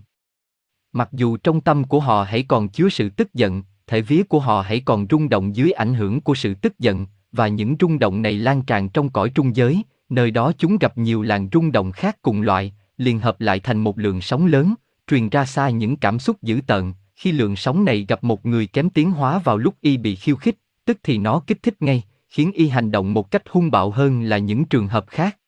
Y có thể hành hung giết người, và pháp luật trần gian không thể trừng phạt những kẻ phải chịu một phần trách nhiệm về hành động của y, nhưng họ vẫn được kính trọng quý mến, mãi đến khi họ xuống mồ, còn kẻ phạm tội thì bị tù đầy để bù tội lỗi của mình. Nhưng luật trời phán xét rất phân minh, về tánh tình như hành động, định luật tuyệt đối công bằng thưởng phạt mỗi người đúng với nhân mà y đã gieo, cấp cho quả mà y đã dự vào tội ác của kẻ sát nhân. Định luật này biết rõ sức mạnh của tư tưởng xấu, sinh ra vì tánh thờ ơ, nó nhập vào tư tưởng xấu đã có sẵn, và chúng làm cho xã hội bị tổn hại không ít. Đối với những hành động anh hùng cũng thế, thí dụ một người xông vào ngôi nhà đang cháy hay nhảy xuống nước đang cuồn cuộn chảy, không nghĩ tới sự nguy hiểm đang chờ mình, mà chỉ nghĩ đến đứa trẻ phải được cứu sống, có thể người đó không có gì gọi là khí phách anh hùng cả, thình lình y hành động như thế, là nhờ luồng tư tưởng dũng cảm ở xung quanh kích thích. Luồng tư tưởng dũng cảm này là kết hợp bởi những can đảm của người y sĩ tận tâm điều trị bệnh hiểm nghèo, người y tá săn sóc đứa trẻ thoi thóp vì bệnh yết hầu, bà mẹ với đứa con đau ốm, của cá nhân và của đoàn thể. Sự can đảm của một người dân chất phát, chỉ biết làm đầy đủ nhiệm vụ của mình, và họ quên mất tánh cao thượng của họ. Nhưng những tư tưởng quả cảm của họ, lan tràn trong không khí xung quanh, những tư tưởng này sống ở đó và được di chuyển, khi một người can đảm nhưng không phải là anh hùng, xông pha vào nước, lửa, những tư tưởng cao thượng đó có dịp dùng anh để biểu lộ ra những hành vi phi thường, và theo luật trời đã định, phần thưởng dành cho những người đức hạnh, vẫn phân phát cho những ai đã sinh ra, và đã chia sớt tình cảm cao thượng đó. Như thế chúng ta hiểu có sự liên đới giữa tất cả mọi người, và luôn luôn người này ảnh hưởng tới người kia xuyên qua cõi trung giới, trong đại dương thanh khí bao phủ chúng ta. Chúng ta hãy nói về giấc ngủ. Khi chúng ta ngủ thì việc gì xảy ra? Thể vía của các bạn cùng những thể thanh tế nhị hơn liền rời bỏ xác thân dày đặc. Chúng ta nghĩ, đó là quan niệm của những người chưa tiến hóa, những kẻ tin thuyết linh hồn, thuyết tâm linh. Khi nhận xét những tư tưởng của người giả mang, các bạn đừng quá kiêu căng. Những kẻ này phần đông là con cháu bạc nhược, biến chứng của những quốc gia hùng cường thuở xưa, và họ hãy còn gìn giữ đôi ba tín ngưỡng truyền thống của mình. Những sự khảo cứu kim thời càng ngày càng có xu hướng chứng minh rằng người giả mang không phải là con người ấu trĩ như chúng ta thường nghĩ, thật ra họ là những bô lão sống lại trong thời kỳ lú lẫn, hoang dại. Trong những dân tộc giả mang, đôi ba tập tục hãy còn sót lại để chứng tỏ, như Frederick Mice nói họ thông hiểu về tiềm thức, mà chính khoa tâm lý học hiện kim của chúng ta vừa mới khám phá được sự hiểu biết về tiềm thức mà thôi. Viện cớ từ một ý niệm phát sinh nơi dân tộc còn giả mang nên loại đi, đó không phải là một lập luận vững chắc, có giá trị. Một kẻ giả mang có khi đúng với thực tế, vì y sống gần thiên nhiên hơn, nên y biết được đôi ba điều mà các bạn không biết. Tôi xin các bạn hãy công nhận như một giả thuyết, quan niệm khi các bạn ngủ ban đêm, các bạn sống trong phần thanh bai tế nhị nhất của bản thể mình và để lại trên giường xác thân, nó là phần vật chất hữu hình nặng nề nhất. Chúng ta thường có những giấc chim bao, các bạn hãy nghiên cứu kỹ càng về điều đó. Những giấc chim bao là gì? Chúng nó gồm ba loại. Các bạn có thể tìm những tài liệu này trong sách Triết lý thần bí của Duprel, 10 đó là một tác phẩm giáo khoa về đề tài đặc biệt này. Nơi đây các bạn sẽ tìm thấy sự nghiên cứu về những giấc mộng đầy cảm hứng và rất minh bạch. Vài ba giấc mộng không có nghĩa gì hết, những giấc mơ đứt quãng, những mảnh ký ức về những gì đã xảy ra ban ngày, ngày hôm trước, tuần lễ trước hay tháng trước, những mảnh rời rạc, giống như những mảnh gạch bông được chấp nối lại, phi lý, không đầu đuôi, đa số thường phát sinh do một mạch máu trong óc bị đè ép, do máu chảy quá mạnh hay do một tĩnh mạch nhỏ nào bị ngưng lại, hay vì sự tiêu hóa không điều hòa. Các bạn có thể để qua một bên những giấc chim bao thuộc về loại đó, chúng không có nghĩa gì cả. Đến những giấc chim bao có tính cách hồng trần, nhưng đã thuộc về thể phách của xác thân. Người ta đã thí nghiệm rất nhiều về những giấc chim bao phát sinh từ sự đụng chạm. Trong sách vừa nói trên, các bạn sẽ thấy nhiều thí dụ về loại đó. Tôi chỉ đưa ra một thí dụ thôi, thật là kinh khủng. Người ta rờ vào gáy một người đang ngủ, ý thức dậy nói, tôi trải qua một giấc chim bao thật hải hùng, tôi thấy tôi giết một người, vì vậy tôi bị bắt giải ra tòa xét xử và kết án, tôi bị giam trong khám rồi người ta dẫn tôi ra trước máy chém. Đến lúc lưỡi dao chạm vào cổ tôi thì tôi thức giấc. Chỉ bị rờ vào cổ mà y có một giấc chim bao hải hùng như thế, tất cả xảy ra một cách rất nhanh chóng không đầy một phút, trong một thời gian ngắn ngủi, vậy mà giấc mộng kia đã có đủ thời giờ để diễn ra. Người ta tìm thấy nhiều giấc chim bao như thế, trong khi kiên nhẫn khảo cứu về bản tính những giấc mộng, những nghiên cứu này đưa đến một kết luận thuộc về tâm lý, ngoài xác thân, tư tưởng tác động trên một thứ vật chất mịn màng thanh bay hơn là chất nó dùng trong xác thân. Điều này giải nghĩa tại sao những trạng thái lương tri lại nối tiếp nhau một cách nhanh chóng như thế, điều này không thể xảy ra trong khối óc trong thời gian ngắn như thế. Những giấc chim bao này không có nghĩa gì nhiều, sự tiếp xúc ngoại cảnh đã phát sinh ra chúng, sự tiếp xúc này không cần có tính cách vật chất, một tư tưởng đi xuyên qua trí có thể làm cho giấc mộng ngưng lại. Còn một loại giấc mộng nữa. Đó là những kinh nghiệm thiệt thọ của con người ở ngoài khối óc xác thịt, trong thể vía và sống trong cõi trung giới. Những giấc mộng này có giá trị, khi thức dậy, những giấc mộng này có vẻ linh động lắm. Nhờ chúng các bạn có được sự hiểu biết, khi thức các bạn không có. Trong cuốn, cá tánh của con. Người của Frederick Miles 11 các bạn sẽ thấy vài ba giấc mộng loại này. Tác giả đã thu thập được một số giấc mộng, người ta tìm thấy trong giấc ngủ những hiểu biết khi thức chúng ta không có. Các bạn hãy tự mình thử thí nghiệm. Nếu các bạn thích những bài toán về số học hay đang tìm giải đáp cho một vấn đề gì khó khăn, các bạn hãy ghi vào trí trước khi đi ngủ, rồi đừng suy nghĩ đến nó nữa, vì làm như vậy các bạn sẽ thức mãi. Các bạn hãy xem cái trí mình như một cái hộp, hãy đặt vấn đề vào hộp và đừng lo đến nó nữa. Thường khi thức giấc các bạn sẽ tìm được giải đáp. Có một dạo tôi thích tìm cách giải đáp những bài toán đố khó về số học. Buổi chiều tôi nghĩ đến một câu hỏi mà tôi chưa tìm được lời giải đáp và tôi đã áp dụng phương pháp vừa nói trên. Sáng mai, lời giải đáp hiện ra trong trí tôi, tôi lấy bút ghi nó trước khi thật tỉnh giấc. Khi trở lại nhập xác, thì khó mà ghi ấn tượng vào khối óc. Nếu các bạn muốn làm những thí nghiệm đó, hãy để một cây bút chì và một miếng giấy bên cạnh và hãy ghi liền giải đáp đã tìm được trước khi thức tỉnh hẳn. Robert Louis Stevenson có nói về một hồn ma, quen với ông lúc ban đêm đã cho ông ý kiến để viết cuốn sách nhan đề, bác sĩ Jekyll và ông hai. Moja, nhà nhạc đại tài cũng nói, ban đêm lúc ông ngủ ông nghe được những bản nhạc tuyệt diệu thâm trầm, khi vừa tỉnh giấc ông bèn chép lại từng nốt những bản nhạc đó. Nhà đại thi sĩ Tennyson cũng có kinh nghiệm giống như thế. Khi lặp đi lặp lại mãi tên của mình, ông tự thôi miên và đi vào một trạng thái không sao miêu tả được. Ông thấy mọi việc đều rõ ràng sáng suốt, ông biết không bao giờ có sự chết, ông thấy khi nào mất hết phàm ngã, thì mới thật là sống cuộc đời thiệt thọ. Tennyson là bậc thiên tài, nên những hiện tượng ấy hiện ra một cách dễ dàng hơn là người thường. Các bạn có thể làm một thí nghiệm khác. Thí dụ các bạn biết một người đang đau khổ hay mắc một tật xấu. Nhưng các bạn ở xa và không thể đến giúp bạn mình được. Các bạn hãy nghĩ đến y trước khi đi ngủ, hãy nghĩ rằng các bạn muốn ở gần bạn để an ủi. Khi các bạn vừa ngủ thiếp thì tư tưởng của các bạn sẽ dắt dẫn các bạn đến gần y và các bạn có thể làm dịu nỗi đau khổ của y. Nhiều tật xấu đã được tiêu diệt cũng theo cách này. Tật nghiện rượu cũng đã được chữa theo phương pháp đó. Trong khi ngủ con người thu nhận những cảm tưởng một cách dễ dàng hơn, các bạn có thể lại gần y trong thể vía và trình bày với y những lý lẽ, chúng sẽ khiến y ngừng lại không làm việc quấy, khi y tỉnh giấc. Trên cõi trung giới những tư tưởng này ghi vào trí y, và khi thức giấc y ngỡ là y đã suy nghĩ như thế. Vậy các bạn có thể giúp đỡ bạn bè theo cách đó, mỗi người trong chúng ta đều có thể làm được điều này và không cần phải luyện tập một cách đặc biệt. Đối với những người thân đã quá cố, vì tự biết đã chia ly, phân cách, cũng vậy. Thỉnh thoảng các bạn chim bao thấy họ. Thật ra đó không phải là giấc mơ, hay là sự tưởng tượng, mà đích thực các bạn đã được sum hợp với họ trong cảnh giới mà các bạn đã vào khi sát thân ngủ. Các bạn hãy nghĩ đến những người thân, và hãy nhớ những kỷ niệm của họ, trong khi ngủ, các bạn sẽ được sum hợp với họ một cách tỉnh táo.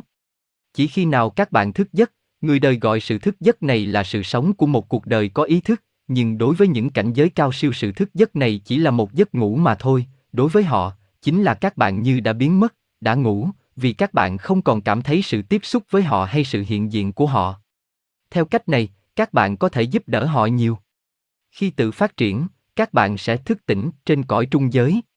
Như thế có nghĩa là những giác quan thuộc về thể vía được hướng ra ngoại cảnh. Các bạn sẽ trông thấy, cảm thấy, nghe được, hiểu biết và có thể hành động nói năng một cách tự do như ở cõi trần. Tôi xin nói còn tự do hơn cõi trần nữa. Khi một tai họa lớn xảy ra, như một trận động đất, một vụ đắm tàu hay một cuộc chiến tai hại như trận chiến hiện tại ở phía đông Âu Châu 12 nếu các bạn muốn, các bạn có thể đến để cứu vớt những kẻ đáng thương bị chết bất ngờ, họ bỏ xác một cách đột ngột trong khi đang hăng say chiến đấu, đang lúc tức giận, đang lúc run rẩy, không biết hiện giờ mình đang ở đâu và việc gì đang xảy ra với mình đây. Các bạn có thể đi đến với họ, như những vị thiên thần bác ái để dỗ dành, an ủi, khuyên nhủ, khi các bạn học được cách trở nên tỉnh táo trên cảnh giới cao siêu, và khi các bạn đạt được tâm thức đó, sẽ không còn sợ chết, vì cảnh giới mỗi đêm chúng ta đã đi vào cũng là cảnh giới chúng ta sẽ vào sau khi chúng ta chết. Một vài tín đồ gia tô giáo gọi cõi đó là cõi trung gian ở khoảng giữa cõi hồng trần này và thiên đàng. Người Ấn Độ gọi nó là Kamaloka, cõi dục giới, cảnh giới của dục vọng và của cảm xúc. Thật vậy, đó là thế giới của sự xúc động. Khi chết, các bạn bỏ xác thân lại một bên, như mỗi đêm các bạn đi ngủ và bước vào cõi trung giới quen thuộc, xưa kia các bạn đã sống trong xác thân. Khi tỉnh dậy trong cảnh giới mới mẻ đó, sau giấc ngủ mà người đời gọi là chết, các bạn sẽ thấy mình giống y như còn ở cõi hồng trần. Các bạn vẫn cảm xúc, vẫn tư tưởng, vẫn hiểu biết như xưa. Các bạn không thay đổi, nhưng hoàn cảnh của các bạn hiện nay tùy thuộc vào đời sống của các bạn khi còn ở cõi trần. Vì vậy cần biết điều gì nó chờ đợi chúng ta sau khi chết. Đối với tình cơ đốc giáo tin chắc là từ xưa có một hỏa ngục để hình phạt tội nhân đời đời, thì sự chết là một sự đáng sợ, dù đối với những người lương thiện nhất cũng vậy. Có những người hữu lý hơn, họ không thấy họ là những người đức hạnh hoàn toàn để được vào cõi thọ, mà họ cũng không độc ác đến nỗi phải chịu những hình phạt trong hỏa ngục đời đời, thế nên họ không lo lắng gì cả và nói, hãy đợi bao giờ chết sẽ hay. Như vậy, đối với họ là ổn thỏa lắm rồi, nhưng đó không phải là phương pháp hay nhất để bước vào một thế giới xa lạ. Những người công giáo La Mã gọi cõi trung giới là hỏa ngục luyện tội, Le Pugati. Nếu các bạn đừng phạm những trọng tội thì khi chết giáo hội có thể xếp đặt mọi sự, nếu giáo hội có bất lực đi nữa thì cũng còn những ơn phước lớn lao ngoại lệ của Đức Thượng ban xuống để cứu rỗi linh hồn khỏi vòng đau khổ vô hạn. Trái lại với sự dự đoán của giáo hội, hỏa ngục luyện tội không thích hợp với tất cả những người chưa phải là bậc thánh. Đó là chỗ ở của những kẻ đã sống trong tội lỗi rõ ràng và thô tục, nhất là những kẻ ham ăn, háo uống, những kẻ say sưa và những kẻ trụy lạc, dâm đảng. Ba trọng tội này thuộc về xác thân khiến cho con người đau khổ vô cùng sau khi chết. Không phải Đức Chúa Trời nổi giận nên phạt họ, vì Ngài từ bi bác ái, cũng không phải Ngài trả thù ta, vì Ngài là đấng cha lành của chúng ta. Những dục vọng đó phát sinh từ thể vía lôi cuốn con người. Qua cõi trung giới tất cả những sự thèm muốn đó vẫn còn mãnh liệt trong khi xác thân là dụng cụ giúp cho chúng được thỏa mãn đã bị bàn tay giá lạnh của tử thần tiêu diệt rồi. Đó chính là hỏa ngục thiệt thọ vậy, đó là khi kẻ say sưa thèm rượu, không được uống, kẻ ham ăn thèm những món ăn ngon, mà không có, kẻ dâm đảng thèm thú vui xác thịt mà không được thích ý, những mối dục vọng nồng nhiệt này, mãnh liệt hơn những sự thèm muốn hồng trần, không còn được thỏa mãn nữa. Vì không thể tiếp xúc với tất cả những gì mà họ thèm muốn, những dục vọng của họ thiêu đốt họ như một ngọn lửa tàn phá, cho tới khi nào chúng tiêu tan lần lần, vì không còn đồ dẫn hỏa nữa.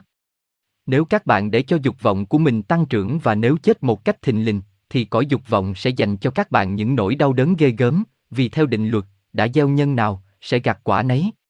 Chính các bạn là tên đao phủ tự xử tội mình và chỉ vì điên khùng nên các bạn mới tự làm cho mình khổ sở sau khi chết. Có biết bao nhiêu người chết rồi mà không đau khổ, tuy nhiên, họ cũng không sung sướng, họ buồn nản lạ lùng. Vì khi còn sống, họ chỉ chú ý những sự việc nhỏ nhặt vô nghĩa lý.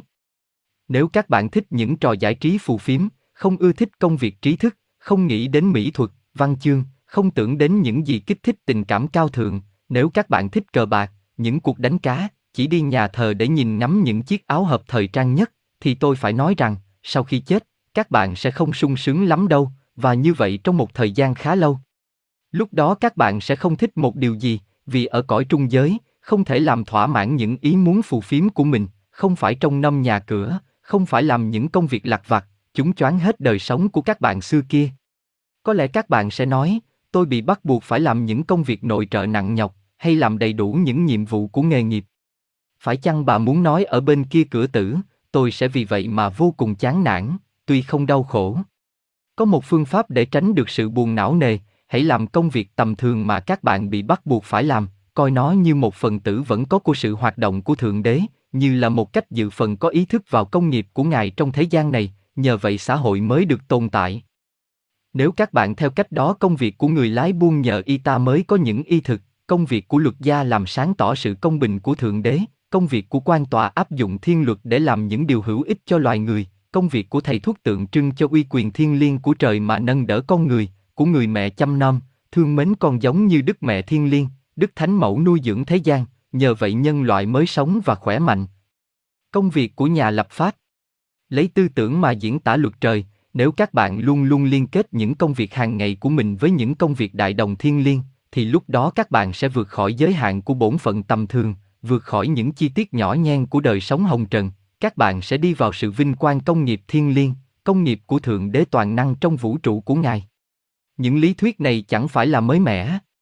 Các bạn hãy nhớ George Hedberg đã dạy thuyết này khi nói về người tớ gái đang quét một căn phòng, người tớ gái, trong tinh thần đó, đã làm cho mọi việc đều trở nên thiên liêng. Cô quét một căn phòng để tuân theo thiên luật và làm cho công việc này trở nên cao thượng. Còn một trường hợp nữa, các bạn hãy nghĩ đến những người hốt rác, quét đường, quét cống, họ thường bị khinh bỉ, ghê tởm, họ chịu nhục nhã, họ dơ giấy, các bạn không muốn tiếp xúc với họ. Nhưng chính nhờ công việc bẩn thỉu của họ mà chúng ta mới được sạch sẽ, nhờ họ chịu khổ sở nên ta mới được khỏe mạnh, nhờ họ đê hèn nên chúng ta mới được thanh cao lịch sự, giống như cánh hoa sen từ dưới bùn mọc lên, những xúc dê dê. Hướng thanh nhã của chúng ta phát triển được là nhờ công việc làm dơ giấy của họ rất cần thiết cho xã hội. Các bạn hãy nói với họ rằng chính họ đã cộng tác với thiên nhiên. Các bạn hãy dạy bảo, hãy mở mang trí khôn của họ, hãy làm cho họ tin chắc rằng công việc của họ là một phần công việc cao thượng của thiên nhiên. Các bạn nói với họ sức khỏe của công chúng tùy thuộc công việc làm cẩn thận của họ. Các bạn hãy cố gắng làm cho họ hiểu rằng tự nơi sình lầy, thiên nhiên khiến cho một đóa hoa mọc lên. Thiên nhiên xóa bỏ sự ô uế và biến đổi nó thành mùi thơm dịu dàng. Nếu các bạn làm cho họ hiểu rõ những chân lý này và mặt khác nếu các bạn cũng hiểu được ta phải kính trọng họ chớ không nên khinh bỉ họ, thì lúc đó các bạn đã học được điều bí mật cao cả của đời sống tinh thần. Các bạn biết Thượng Đế là người thợ duy nhất, mọi công việc đều đáng tôn kính, phải được người ta kính trọng. Chúng ta hãy suy ngẫm về những tư tưởng này, khi thấu triệt chúng, các bạn sẽ hiểu đời sống một cách tường tận hơn.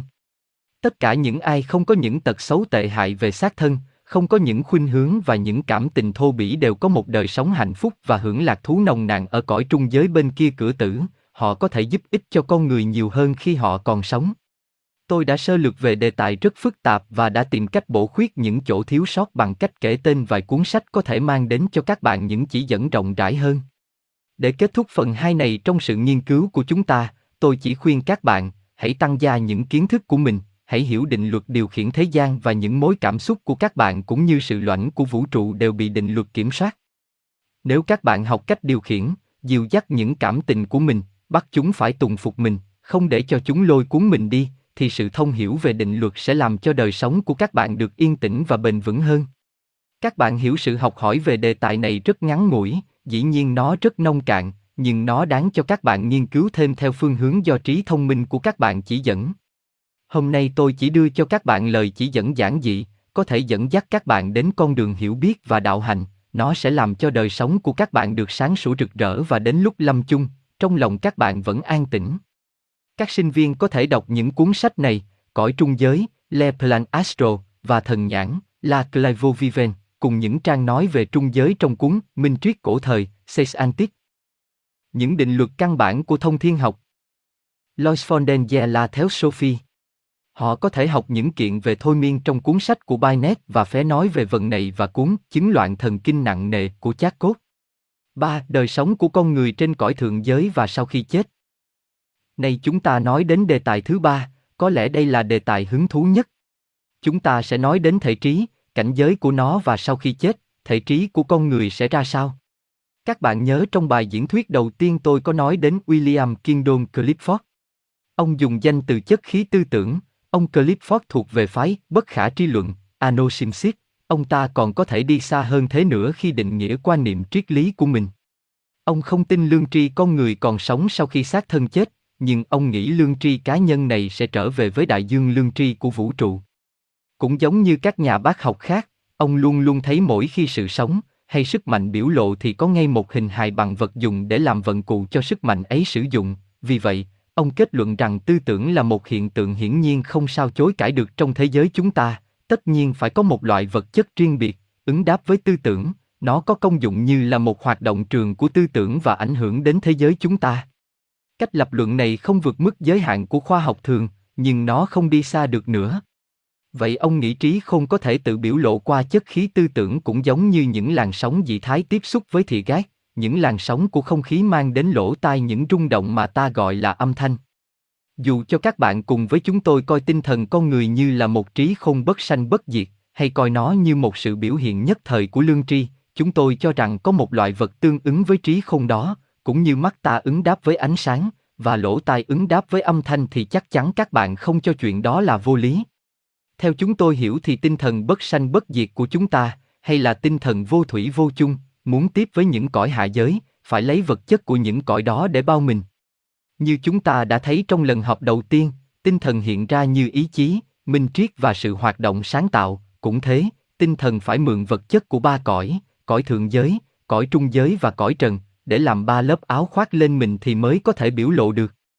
Tôi nói, ba cõi hay là ba cảnh giới, đây là điểm duy nhất mà tôi xin các bạn hãy chấp thuận như là một giả thuyết, mỗi cảnh giới này đều khác biệt với những cảnh giới kia do kiểu mẫu hột nguyên tử căn bản của nó. Dĩ nhiên khoa học ngoài đời không công nhận điều này. Chúng tôi chủ trương những chất đặc, chất lỏng và chất hơi chúng tôi còn nói thêm cả chất dị thái nữa, chỉ là những sự phốt của Nguyễn căn bản hồng trần, cũng thế, ở cõi thượng giới và cõi trung giới, hột nguyên tử căn bản của mỗi cõi tạo thành mọi sự phối hợp, những trạng thái vật chất khác nhau, vì hột nguyên tử căn bản ấy xếp đặt theo nhiều kiểu khác nhau mà thôi. Đã biết những trạng thái vật chất cõi trần dưới những hình thức chất đặc, chất lỏng, chất hơi, các bạn có thể tưởng tượng ra những trạng thái đó trong cõi thượng giới và trung giới và nghĩ đến một thế giới do chất khí tư tưởng lập thành, nơi đó tư tưởng tự biểu lộ. Trong ba cảnh giới này, hai cảnh giới đóng kín lại đối với chúng ta, nghĩa là chúng ta không hiểu thấu được những hiện tượng của chúng nó. Do khối óc, ta chỉ biết được một cảnh giới mà thôi, nhưng lương tri của ta tác động khắp cả ba cảnh giới. Vật chất thanh bai tế nhị nhất cũng có thật như vật chất dày đặc nhất. Tôi xin các bạn Ấn Độ đừng bàn cãi bây giờ về danh từ có thật này. Tôi không nói theo khoa siêu hình học, nhưng các bạn nhớ rằng, trong cõi trần của chúng ta, chính nhờ vật chất thanh bai tế nhị này mà lương tri tiếp xúc được với ngoại giới. Các bạn sẽ nói, như vậy là đúng, chúng tôi xin đồng ý với bà, chúng ta nghe được là nhờ những làn rung động của không khí, lúc bình thường chúng ta không trông thấy được, và những làn sóng dị thái giúp cho ta thấy được, mặc dù đối với chúng ta, chúng nó vẫn vô hình. Nhưng bà nói còn có những loại vật chất khác di chuyển những sự hiểu biết riêng biệt đến lương tri. Xin các bạn biết rằng, khối óc đang tiến hóa, đang phát triển, nó chưa được đầy đủ. Các bạn đã làm phát triển cơ quan của ngũ quan trong xác thân và lương tri, đã sử dụng chúng để tiếp xúc với ngoại giới, cũng thế, các bạn phải làm phát triển khối óc hai cơ quan của đời sống tương lai, chúng sẽ giúp cho lương tri của con người, khi thức tỉnh và đang làm việc trong khối óc, biết được các hiện tượng của cõi trung giới và của cõi thượng giới. Dĩ nhiên là quan niệm này không phù hợp với quan niệm của khoa học ngoài đời, nhưng sự hiểu biết của chúng ta về đề tài này đã được tăng trưởng đôi chút trong những năm gần đây. Hai cơ quan mà người ta rất chú ý đến là hạch mũi, copituitia, và hạch ốc, tùng quả tuyến, gland pinele. Những sự khảo cứu về hai hạch này khiến cho ta biết rằng tùng quả tuyến có tiết ra một chất ở bên trong, và hạch mũi trong vài trường hợp làm cho xác thân nảy nở một cách bất thường. Các nhà bác học cũng nhìn nhận nếu người ta uống rượu, hơi rượu sẽ theo những lỗ hổng bên trong mà bốc lên đến hạch mũi, đầu độc hạch này rất nhanh và rất nặng. Đó là tất cả những gì mà khoa học đã nói về vấn này. Còn chúng tôi xin nói nhờ hạch mũi chúng ta biết được những hiện tượng của cõi trung giới. Trong tương lai, hạch này sẽ là cơ quan truyền đạt sự hiểu biết về những hiện tượng của cõi trung giới đến lương thức con người khi ý thức tỉnh. Do kinh nghiệm cá nhân, chúng tôi cũng biết nếu người ta cố gắng phát triển thần nhãn và những giác quan khác thuộc về cõi trung giới thì phải đề phòng cẩn thận, vì khi bắt bộ phận này của khối óc cố gắng nhiều quá, người ta có thể làm cho hạch mũi sưng lên, 13 bệnh này rất khó trị, không dễ dàng gì mà chữa cho khỏi hẳn được. Tôi chỉ nói điều này để chỉ rõ sự liên quan, còn các bạn muốn suy luận cách nào cũng được. Theo ý kiến chúng tôi, hạch ốc, tùng quả tuyến, có nhiệm vụ làm cho khối óc tiếp xúc với cõi thượng giới. Những sự sưu tầm mới đây thật là hữu ích về vấn đề này. Một nhà thần kinh học danh tiếng người Đức, ông Von Frank Hachak đang tìm học nhiệm vụ của tùng qua tuyến. Ông nói rằng, tuy ông chưa đưa ra được một điều gì rõ ràng minh bạch, nhưng ông chắc chắn có một sự liên quan giữa cơ quan này và cái trí của con người. Có một hiện tượng sinh lý mà người ta biết rõ, đó là vài ba chất do hạch đó tiết ra không thấy có ở khối óc của trẻ sơ sinh, hay của người già hoặc của người ngu. Người ta chỉ thấy những chất này trong óc của người chết đi trong lúc trí khôn của y đang hoạt động. Đó chỉ là một dấu hiệu, tôi không dám nói đó là một sự khác hơn là một dấu hiệu mở đường cho những sự nghiên cứu vị lai. Tôi không ngần ngại để nói, cũng như trước kia tôi đã nói nhiều lần, quan niệm của những người có thần nhãn và những người thần bí sau này sẽ được khoa học vị lai chấp thuận. Tôi không nhấn mạnh thêm nữa. Vậy vấn đề này sẽ được giải quyết trong tương lai, khi nào lương tri chúng ta đang thức tỉnh mà cũng biết về những cảnh giới vô hình. Tôi xin nói quả quyết với các bạn người ta có thể có được thần nhãn bằng cách cảm đến những cơ quan đó ở trong óc, đồng thời phải tham thiền một thời gian khá lâu. Một số người, ở đây và ở cả những nơi khác, đã phát triển khả năng biết được và nhận xét được, trong khi thức tỉnh, những hiện tượng của cõi thượng giới và trung giới. Tôi muốn nói với các bạn về những nhà thần bí khi đề cập đến một buổi diễn thuyết rất hay do vị tu viện trưởng nhà thờ Saint Paul thuyết trình. Các bạn có thể đọc bài tường thuật trong Nhật báo Time, báo này bình luận đôi ba nghi vấn được nêu ra. Theo quan điểm của chúng tôi, cái trí cũng là cơ quan của trí không trong xác thân, là do chất thượng thạc khí cấu thành và tư tưởng có nhiệm vụ tổ chức nó. Các bạn càng tập luyện tư tưởng của mình, thì thể trí càng được tổ chức chu đáo.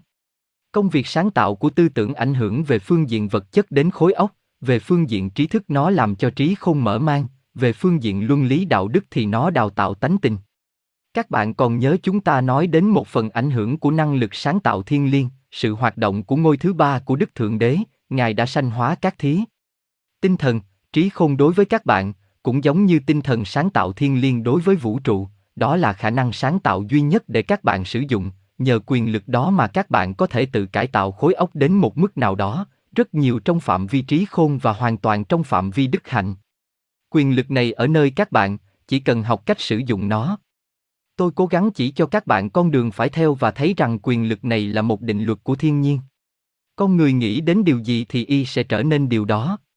Câu này là một đoạn văn cổ trong Upanishad của Ấn Độ mà đa số các bạn đều biết. Salomon, vua doái cũng diễn tả tư tưởng ấy như sau, con người nghĩ đến điều gì thì y chính là điều đó vậy. Các bạn muốn nói theo câu châm ngôn của nhà hiền triết ẩn hay nhà hiền triết do thái điều này không quan trọng, cả hai vị đều dạy một định luật của thiên nhiên ngày nay thường bị lãng quên. Về phần khối óc, tư tưởng có tính cách sáng tạo ảnh hưởng đến nó và kích thích nó phát triển. Các bạn hãy lấy một cuốn sách hay dạy về cơ thể học và hãy học về cách cấu tạo của khối óc. Các bạn sẽ thấy khối óc của một đứa trẻ tương đối bóng láng nhẵn nhụi, khối óc của nhà tư tưởng chết đi trong lúc đứng tuổi có rất nhiều nếp nhăn, những làn xoáy vần gọi là não hồi và nếu các bạn đọc một cuốn sách về sinh lý học chớ không phải cuốn sách cơ thể học, các bạn sẽ thấy trong óc có một số tế bào lớn có cái hột nhưng số tế bào này tương đối ít. Ở trong óc của một trẻ sơ sinh những tế bào này triệt để rời xa nhau. Sau khi trẻ 7 tuổi thì chúng bắt đầu nối liền nhau bằng những cái cuốn tự những tế bào đó đâm ra.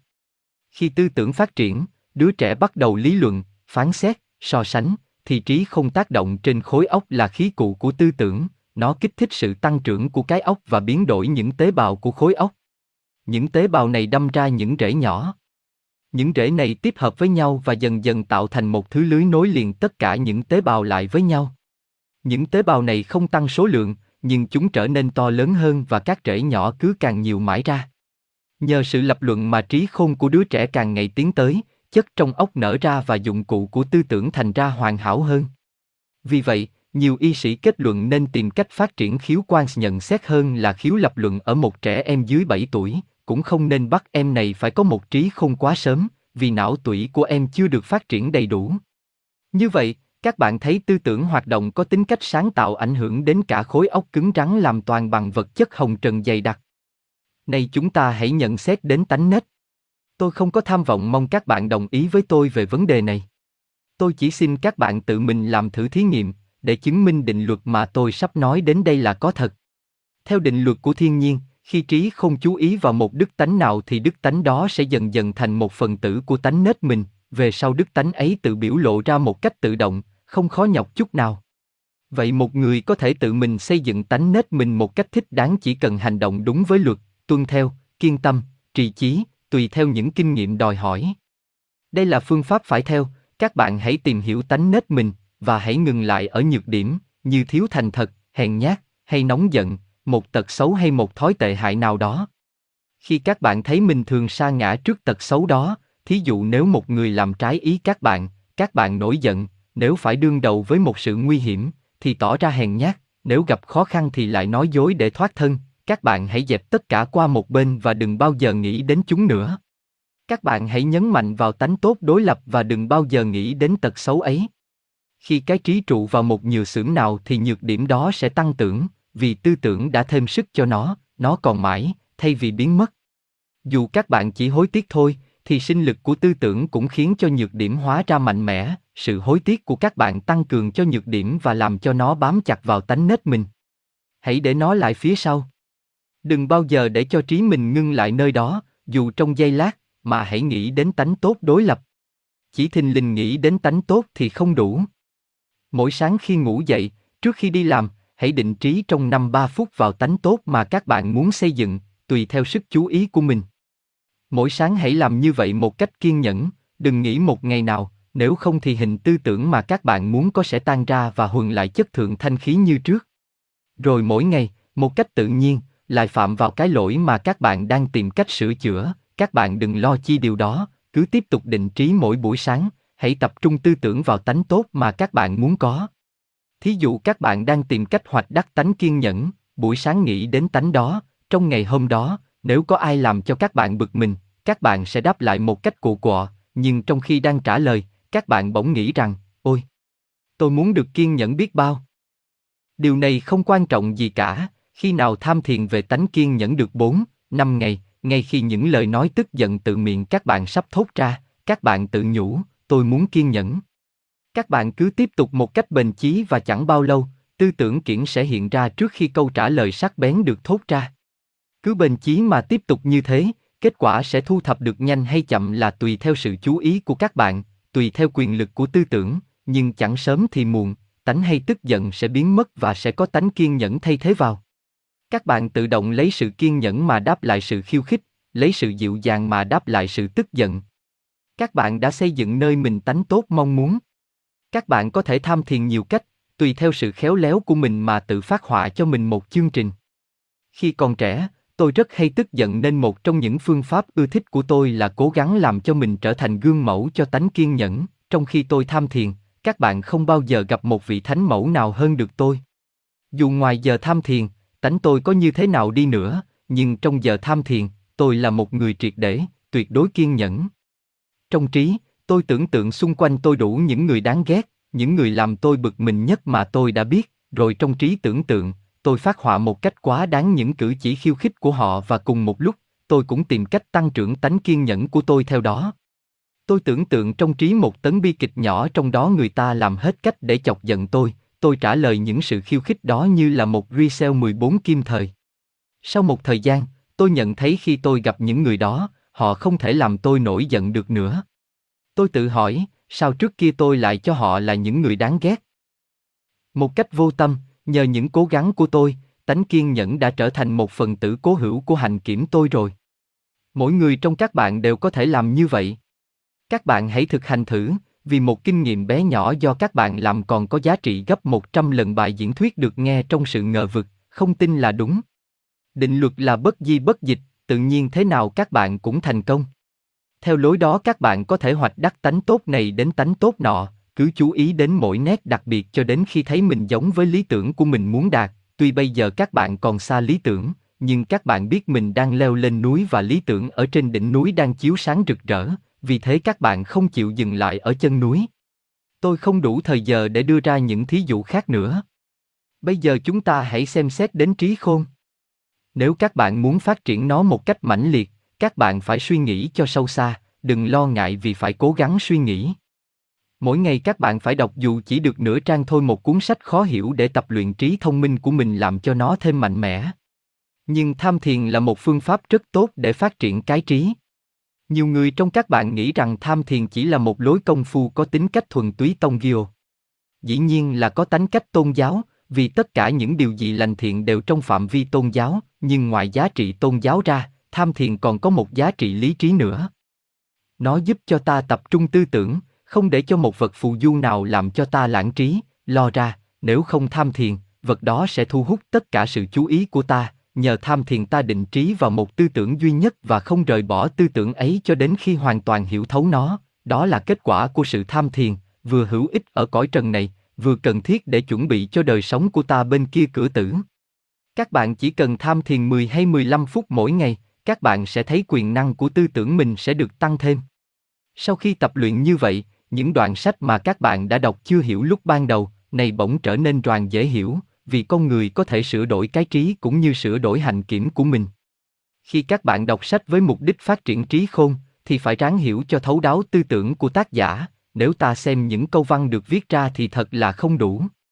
Danh từ chỉ diễn tả được phân nửa tư tưởng, có khi còn ít hơn thế nữa, nếu các bạn đọc nhanh một cuốn sách, dở hết trang này đến trang khác, chỉ nhớ những điểm chánh thì trí khôn của các bạn sẽ không phát triển được bao nhiêu.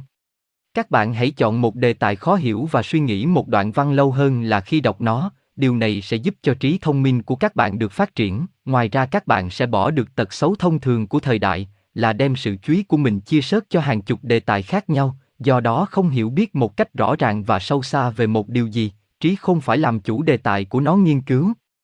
Tư tưởng tạo cho trí không một thói quen. Các bạn có để ý khi ta đọc nhật báo với những bài tường thuật ngắn, nói về tin tức của mọi xứ trên hoàn cầu, thì tưởng của ta bị tản mát, không chủ định được. Ngày nay ta đọc nhật báo, ta chỉ cần biết những gì xảy ra xung quanh ta. Nhưng muốn trừ thói bay nhảy của cái trí, các bạn phải có cuốn sách diễn tả một tư tưởng vững chắc và liên tục, dù các bạn có rất ít thời giờ để đọc nó. Điều này sửa được thói quen hay sao lãng của cái trí, một thói quen không sao tránh được, nó phát sinh từ việc đọc hàng ngày những bài báo ngắn. Hiện nay 15 rất ít tờ nhật báo đăng tải một bài đúng đắn, bắt ta phải suy nghĩ. Những người bỉnh, biên tập viên, cố gắng tóm tắt, đưa ra một ý kiến rồi để cho độc dĩ truyền đi.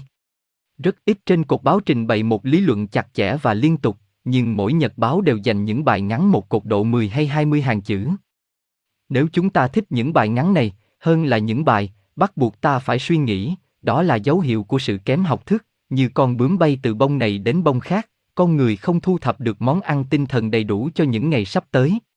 Vì chúng ta bắt buộc phải đọc nhật báo, nên chúng ta phải lấy sự tham thiền hay sự đọc sách mà suy nghĩ sâu xa, để bổ túc những điều bất lợi cố hữu sự thông tin báo chí, như thế chúng ta sẽ không bị nhiễm thói quen có hại, đi từ đề tài này sang đề tài khác, chúng ta sẽ không phung phí sức mạnh trí não, nếu không khi chúng ta cần đến sức mạnh tư tưởng thì nó đã mất rồi. Một thói quen quan trọng khác là việc làm chủ tưởng.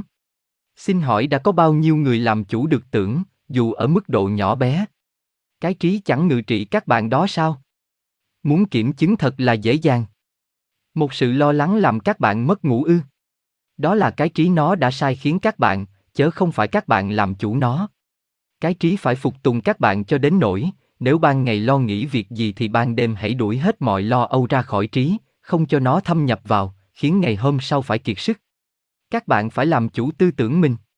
Những nỗi lo âu làm hao mòn con người, công việc thì không. Những lo âu như cái máy, bánh xe quay cuồng không mục đích, vậy máy sẽ mau hư hơn khi máy chạy hữu ích. Khối óc là một cái máy, đừng để tư tưởng làm trí óc mỏi mệt, khi tư tưởng không tạo điều gì có ích. Các bạn phải canh gác, để ra ngoài tất cả những gì không cần thiết. Như thế mới không ngoan, không bao giờ nghĩ đến vấn đề nào làm ta rối trí, trừ khi nó làm tăng thêm quyền năng giúp ta vượt qua những khó khăn, điều này không thể áp dụng cho hai chữ bức trức. Bức trức là cứ nhớ đi nhớ lại mãi nỗi buồn, nghĩ đến những điều mà người này hay người nọ sẽ nói. Các bạn hãy bỏ những ý nghĩ đó, nếu các bạn chú trọng đến quyền năng của tư tưởng. Chúng ta phải kiểm soát cái trí, buộc cái trí phải tuân lệnh ý chí. Cõi thường giới có thật. Tư tưởng được biểu lộ nơi cõi trần nhờ khối óc, trong lương tri khi ta thức tỉnh. Cõi riêng biệt của tư tưởng là cõi thượng giới cũng có thật, còn thật hơn là cõi hồng trần. Cõi thượng giới, đúng như người ta thường nói, những tư tưởng là những vật, chúng có hình hài rõ ràng, người ta nhận biết được chúng, mỗi khi các bạn suy nghĩ, thì ảnh hưởng đến chất thượng thạc khí, xây dựng những hình tư tưởng, những hình này có thể truyền đi xa. Các bạn đã hiểu bầu không khí tư tưởng là gì? Mỗi quốc gia có một khối tư tưởng đặc biệt. Các bạn không sao hiểu nổi hiện tượng thuộc về trí não, nếu không thoát ra khỏi bầu không khí tư tưởng của xứ sở và cách suy nghĩ. Chúng ta hãy xem xét những quốc gia trước khi lâm trận. Đa số những vụ xung đột đều phát sinh từ những hiểu lầm. Trước sự việc đã xảy ra, họ đều thấy một cách khác nhau. Người Pháp và người Đức không thể có quan điểm giống nhau trong khi nhận xét vấn đề Ansalorai được. Bầu không khí quốc gia của mỗi người làm họ thấy vấn đề khác nhau. Luôn luôn bầu không khí tư tưởng bao vây chúng ta, tại Ấn Độ nhiều giống dân sống chung với nhau, phân nửa số người hiểu lầm đều phát sinh từ bầu không khí quốc gia đặc biệt, nó bao bọc mỗi người. Mỗi người hiểu và nhận xét tất cả vấn đề, những cảm xúc, những hành động của đồng loại xuyên qua bầu không khí đó. Người Ấn Độ nhìn mọi việc xuyên qua bầu không khí Ấn Độ, và người Anh xuyên qua bầu không khí nước Anh, do đó tình trạng bất hòa xảy ra. Phần lớn tai họa không phát sinh từ những bất đồng ý kiến thật sự mà phát sinh từ những sự hiểu lầm, mỗi bên đều bắt đối phương phải chấp thuận những ý phát sinh do lớp vỏ tư tưởng của mình, hoàn toàn khác hẳn với đối phương. Vì những tư tưởng, hình tư tưởng đó là những vật bao quanh chúng ta, và mọi tư tưởng đều có thể truyền đi xa. Lối chuyển di tư tưởng đặc biệt đó gọi là thần ghi à cách cảm, một người tự mình gửi một tưởng đến kẻ khác bằng cách cố gắng truyền cho họ tư tưởng đã phát sinh nơi mình. Các bạn cũng có thể làm thử thính này, tuy nó khó hơn điều trước. Bắt đầu, hai người cùng ngồi trong một gian phòng, khoảng cách ngắn, quay lưng với nhau. Một người cố gắng tưởng đến một vật nhất định, hết sức mạnh mẽ, thí dụ một hình tam giác hay hình kỹ hà học, đây là việc dễ làm. Còn người kia thì ráng để trí mình trống không, mỗi người cầm một bút chì và một mảnh giấy. Một người lặp lại tư tưởng trong trí mình, còn người kia vẽ cái hình, nó đột nhiên hiện ra trong trí y, đừng bàn cãi, cũng đừng hỏi có đúng không. Đó là một trong những điều kiện khiến cho việc thí nghiệm này thành công. Sau một hay hai tuần lễ, các bạn hãy đổi lại hai vai trò, sau khi so sánh kết quả của sự gửi tư tưởng đi và sự tiếp thu tư tưởng. Không để một người cứ tiếp thu mãi, họ sẽ trở nên thụ động, thụ cảm quá đối với những cảm giác bên ngoài. Chúng ta không nên thụ động ở thế giới như cõi trần, biết bao nhiêu tư tưởng xấu đang bao vây chúng ta. Khi các bạn nhận thấy mình thành công nhiều lần, các bạn tiếp tục thí nghiệm, lần này mỗi người được ngồi riêng trong một cái buồng, rồi mỗi người lại ngồi riêng trong căn nhà khác nhau, sau hết, các bạn hãy thí nghiệm khoảng cách xa nhau, càng xa nhiều chừng nào càng tốt chừng nấy. Các bạn khác đã thí nghiệm như thế rồi, hội khảo cứu tâm linh đã ghi được rất nhiều kết quả như thế, các bạn sẽ thấy tưởng gửi đi và tư tưởng nhận được càng ngày càng giống nhau, về sau, các bạn có thể dùng phương pháp này một cách chắc chắn như dùng vô tuyện, điều mà người ta thu nhận được bằng máy điện báo nhờ sức mạnh của điện khí, cũng dùng sức mạnh của tư tưởng mà thu nhận được vậy. Trạng thái sau khi chết trên cõi thượng giới Một phần cõi thượng giới là nơi ta gọi là thiền Svaga, nơi chôn nhau cắt rúng, và nơi cư ngụ thiệt thọ của các bạn. Khi chúng ta bắt đầu học hỏi về thượng giới bằng thể trí, các bạn nên biết dân cư bình thường ở cõi này hằng sống trong thể trí, chúng ta nhận thấy những người từ cõi trung giới sang cõi thượng giới, phải cởi bỏ thể vía, như chết ta đã để lại cõi trần xác thân vậy.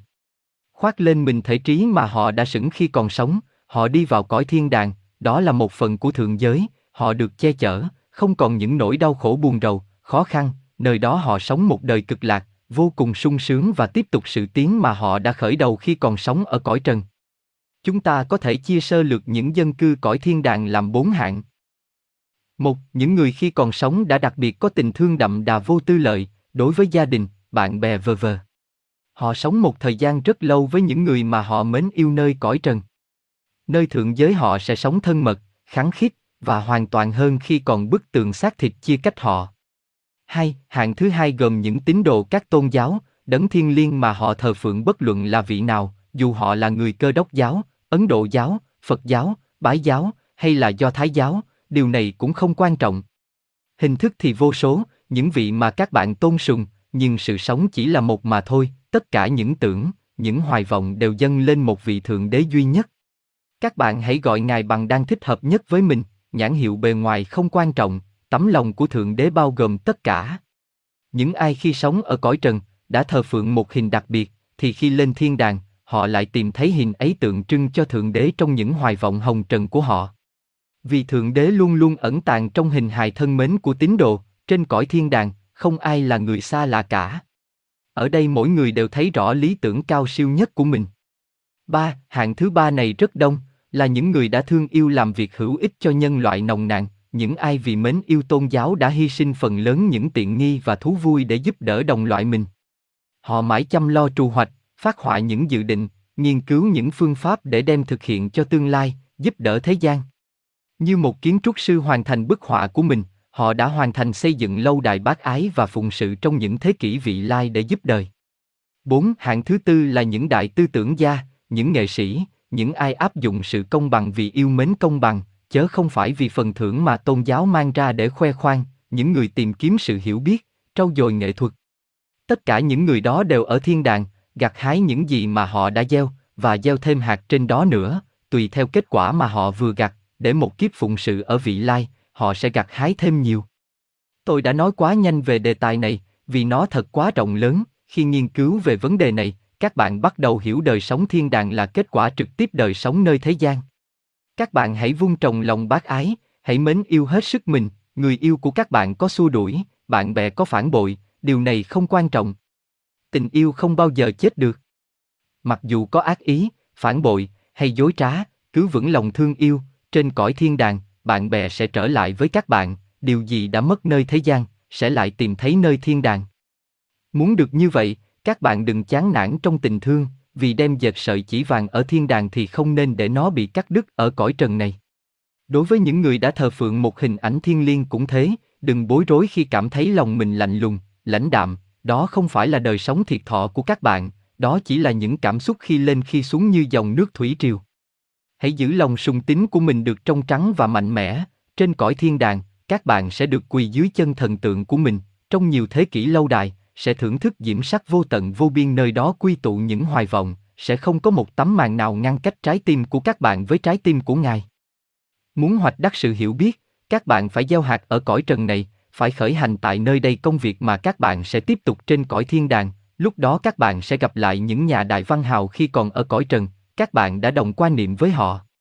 Các bạn tự do lựa chọn bạn bè vì trên cảnh giới đó, người ta chỉ xung hợp với những ai đồng tâm chí với mình, trên những quãng vô tận của cõi trời, các bạn sẽ sống thân mật với những đại văn hào, những người mà các bạn có thiện cảm về mặt tưởng khi xưa.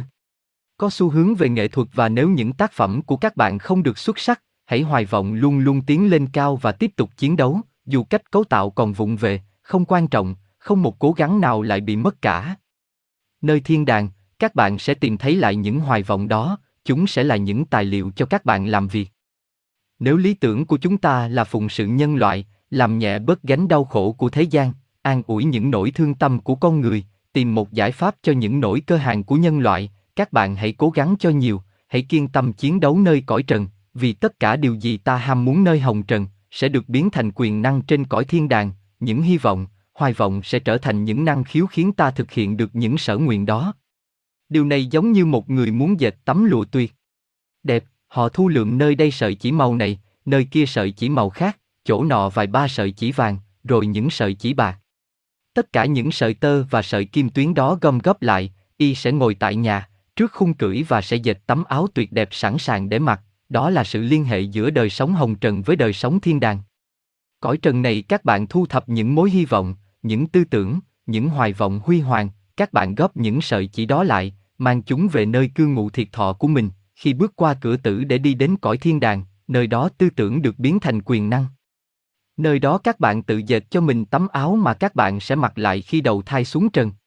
Không một hoài vọng nào bị quên lãng, không một tư tưởng nào lại mất đi, không một món báu vật nào bị chiếm đoạt. Sự đau khổ sẽ biến thành quyền năng, những nỗi đau đớn giống như vòng gai nhọn sẽ trở thành những vòng trân châu sáng ngời, vòng trân châu này tượng trưng cho quyền năng cứu rỗi nhân loại, vì mỗi nỗi đau khổ đều chứa chất bên trong mầm mống của một năng lực mới, như Edward Carpenter đã nói. Đó là sự liên quan giữa đời sống hồng trần và đời sống nối tiếp trên thượng giới.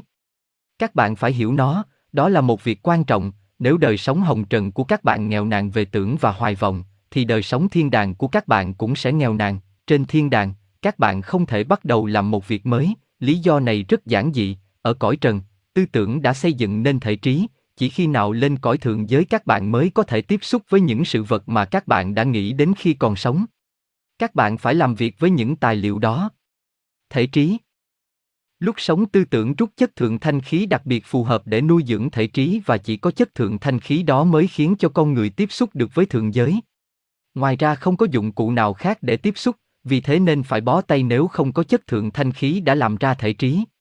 Con người không nhận thức được bất cứ sự vật gì ở xung quanh, nếu không có những cơ quan giúp tiếp xúc được với các sự vật ấy. Cũng thế, ở cõi trần chúng ta không nhận thức được hằng hà sa số những làn rung động, chúng ta không ứng đáp được với chúng, vì chúng ta không có cơ quan thích hợp. Hiện giờ chúng ta vô ý thức nên không biết được ta thiếu thốn một vật nào đó, ở bên kia cửa tử cũng giống vậy. Nhưng chúng ta càng có thể ứng đáp với những làn rung động ấy thì chân trời của đời sống càng sẽ trở nên rộng rãi hơn. Đó là những vật liệu duy nhất để sử dụng, nếu thiếu chúng thì các bạn không thể làm gì khác được. Điều này cho chúng ta thấy đời sống hiện tại thật vô cùng quan trọng. Nó cung cấp cho các bạn những tài liệu của đời sống thiên đàng, đời sống này phong phú nhiều hay ít tùy theo số kinh nghiệm quý báu mà các bạn đã thu thập được.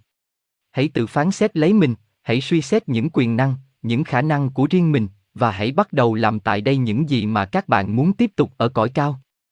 Trước đây tôi có đề cập đến buổi diễn thuyết của ông tu viện trưởng nhà thờ St. Paul, nói về nhà thần cơ đốc, ông bảo, tất cả những nhà thần bí đều cho rằng, lúc nào thiên đàng cũng ở xung quanh ta đây. Điều này rất là đúng. Do thể trí các bạn tiếp xúc được với cõi thượng giới, vì thiên đàng là cõi thượng giới như tôi đã nói với các bạn, tuy nhiên cõi thiên đàng là một miền của cõi thượng giới được che chở một cách đặc biệt. Vậy các bạn có thể đem cõi thiên đàng lại với mình tùy theo sự phát triển của thể trí và tùy theo cách sống và thức tỉnh ở cõi đó càng ngày càng nhiều hơn trước.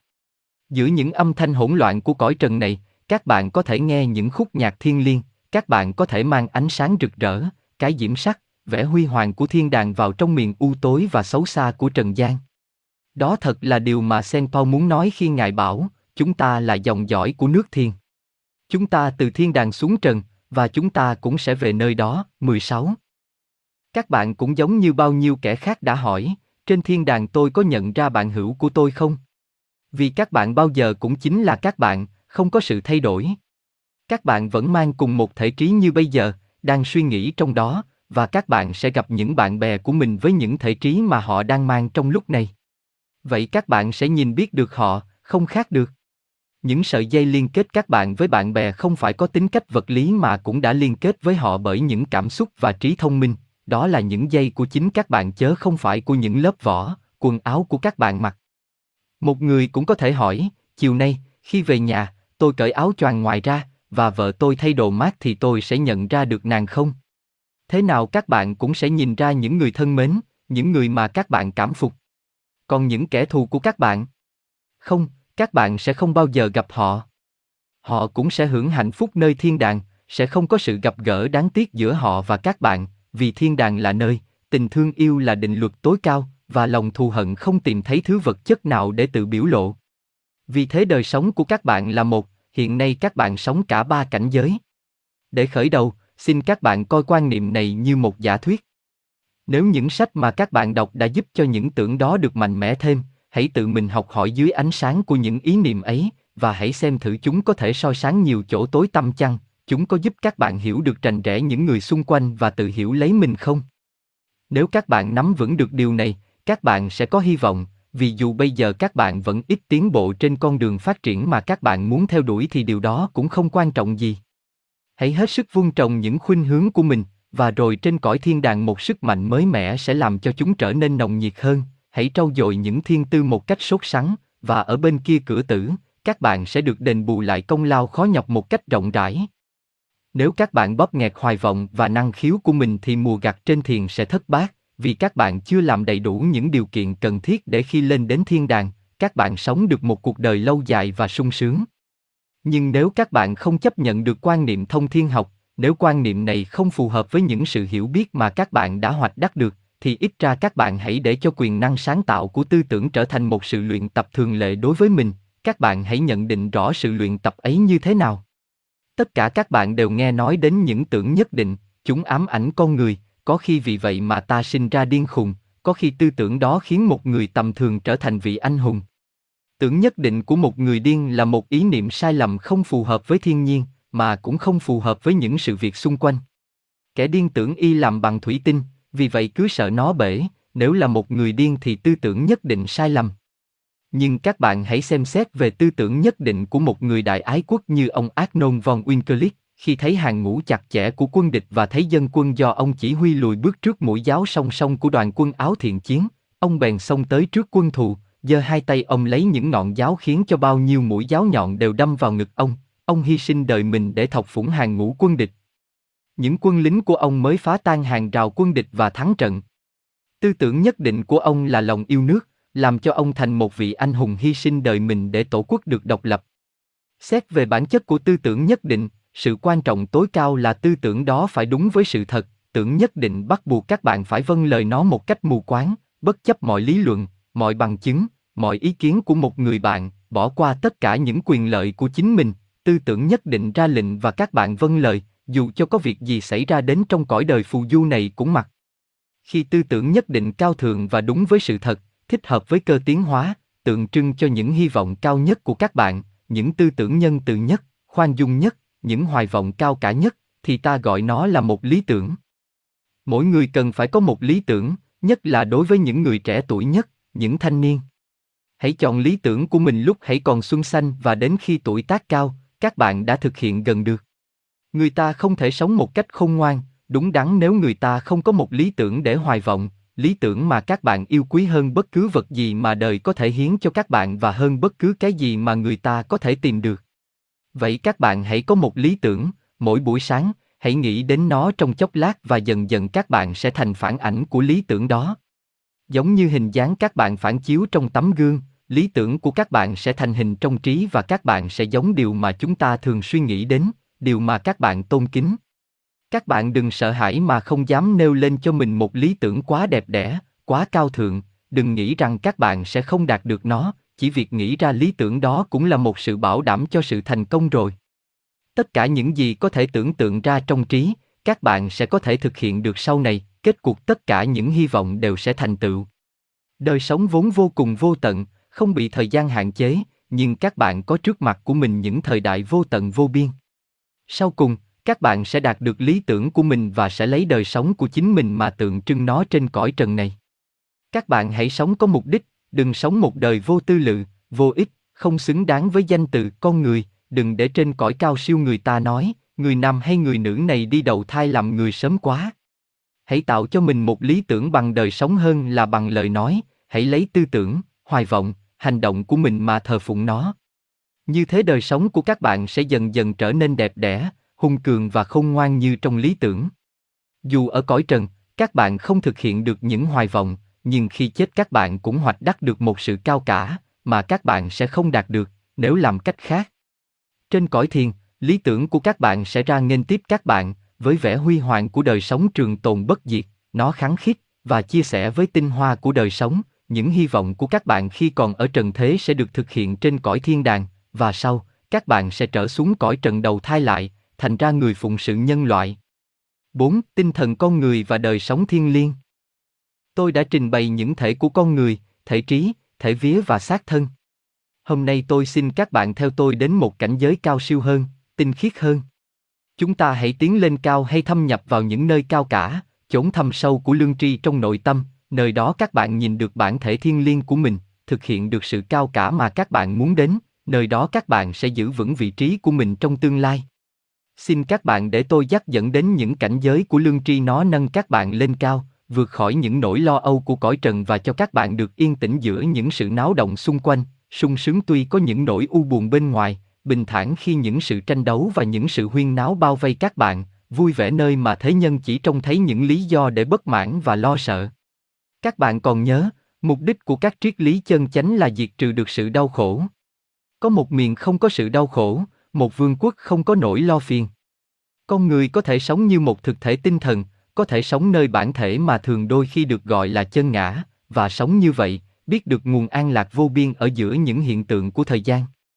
Muốn sống được như thế, phải vượt lên khỏi những nỗi buồn rầu của cõi trần này, không cần rời bỏ cõi trần là nơi số mệnh đã đặt vào đó, không cần tìm nơi rừng rậm hay đồng cả non cao để lánh mình, không cần xa lánh những nơi phồn hoa đô hội.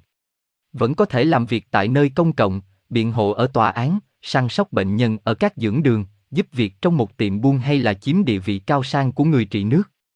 Làm đầy đủ mỗi nhiệm vụ của mình hơn là một thế nhân, không bao giờ lùi bước trước bổn phận, nhưng tận dụng những khả năng và sức làm việc của mình mà làm đầy đủ bổn phận, tuy đang sống nơi thế tục mà vẫn hiểu được bản thể thiên liêng của mình, làm việc không phải để mưu cầu của cải phù du trần gian, nhưng với tư cách là một dụng cụ trong sự hoạt động của Thượng Đế, đó là tất cả những điều cần thiết để hưởng được sự an lạc và sống một cuộc đời tinh thần.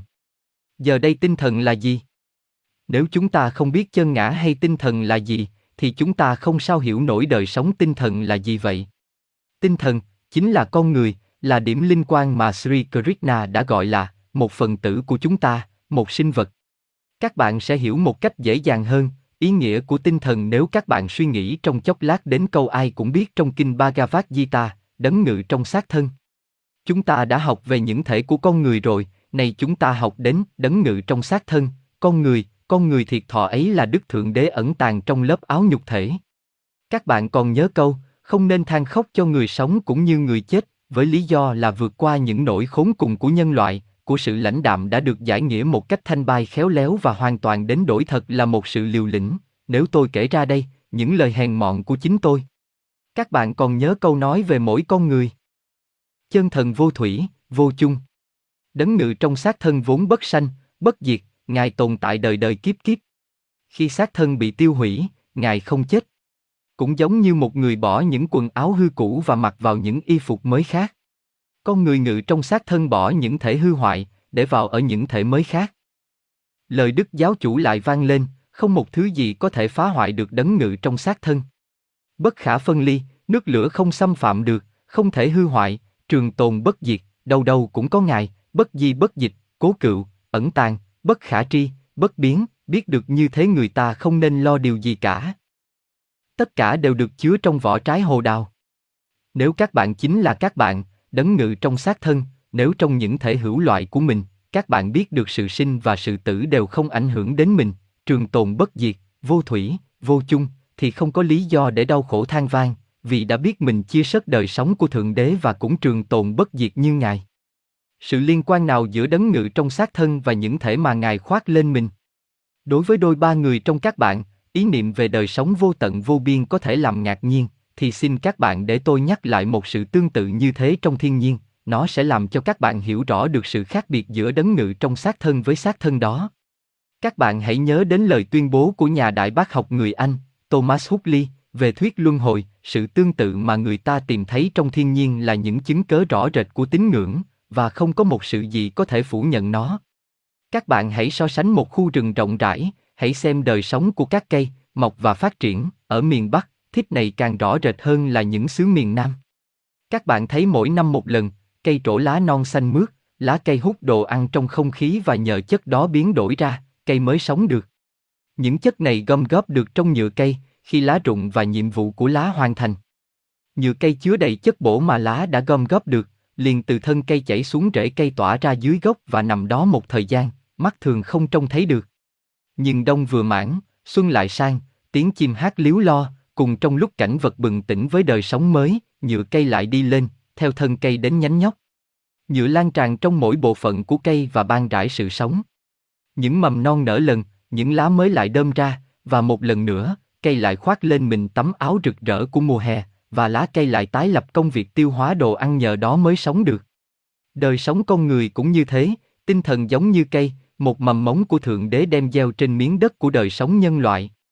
Những chiếc lá giống như kiếp sống con người, tự biểu lộ ra, để gom góp chất sống nhờ đó tinh thần mới hiện ra được. Chúng gom góp chất bổ và chuyển di cho đời sống, đời sống này là nhựa cây. Những lá cây rơi xuống và chết đi. Chúng bị chôn vùi dưới đất hay là bị lửa thiêu ra tro, nhưng sự sống là nhựa cây đi lên phía tinh thần, mang đến cho nó chất bổ dưỡng, đó là kết quả của kinh nghiệm hồng trần. Trong tinh thần, chất này biến đổi thành quyền lực, những quan năng khi trở xuống trần đầu thai, tinh thần ban rãi cho sự sống mới mẻ cũng như cây trổ lá vậy. Một lần nữa trường đời dạy dỗ chúng ta, khiến cho tinh thần biểu lộ được. Đó là sự liên quan giữa tinh thần và các thể, xác, vía, trí, đó là sự khác nhau giữa cái trường tồn, vĩnh cửu và phù du nhất thời.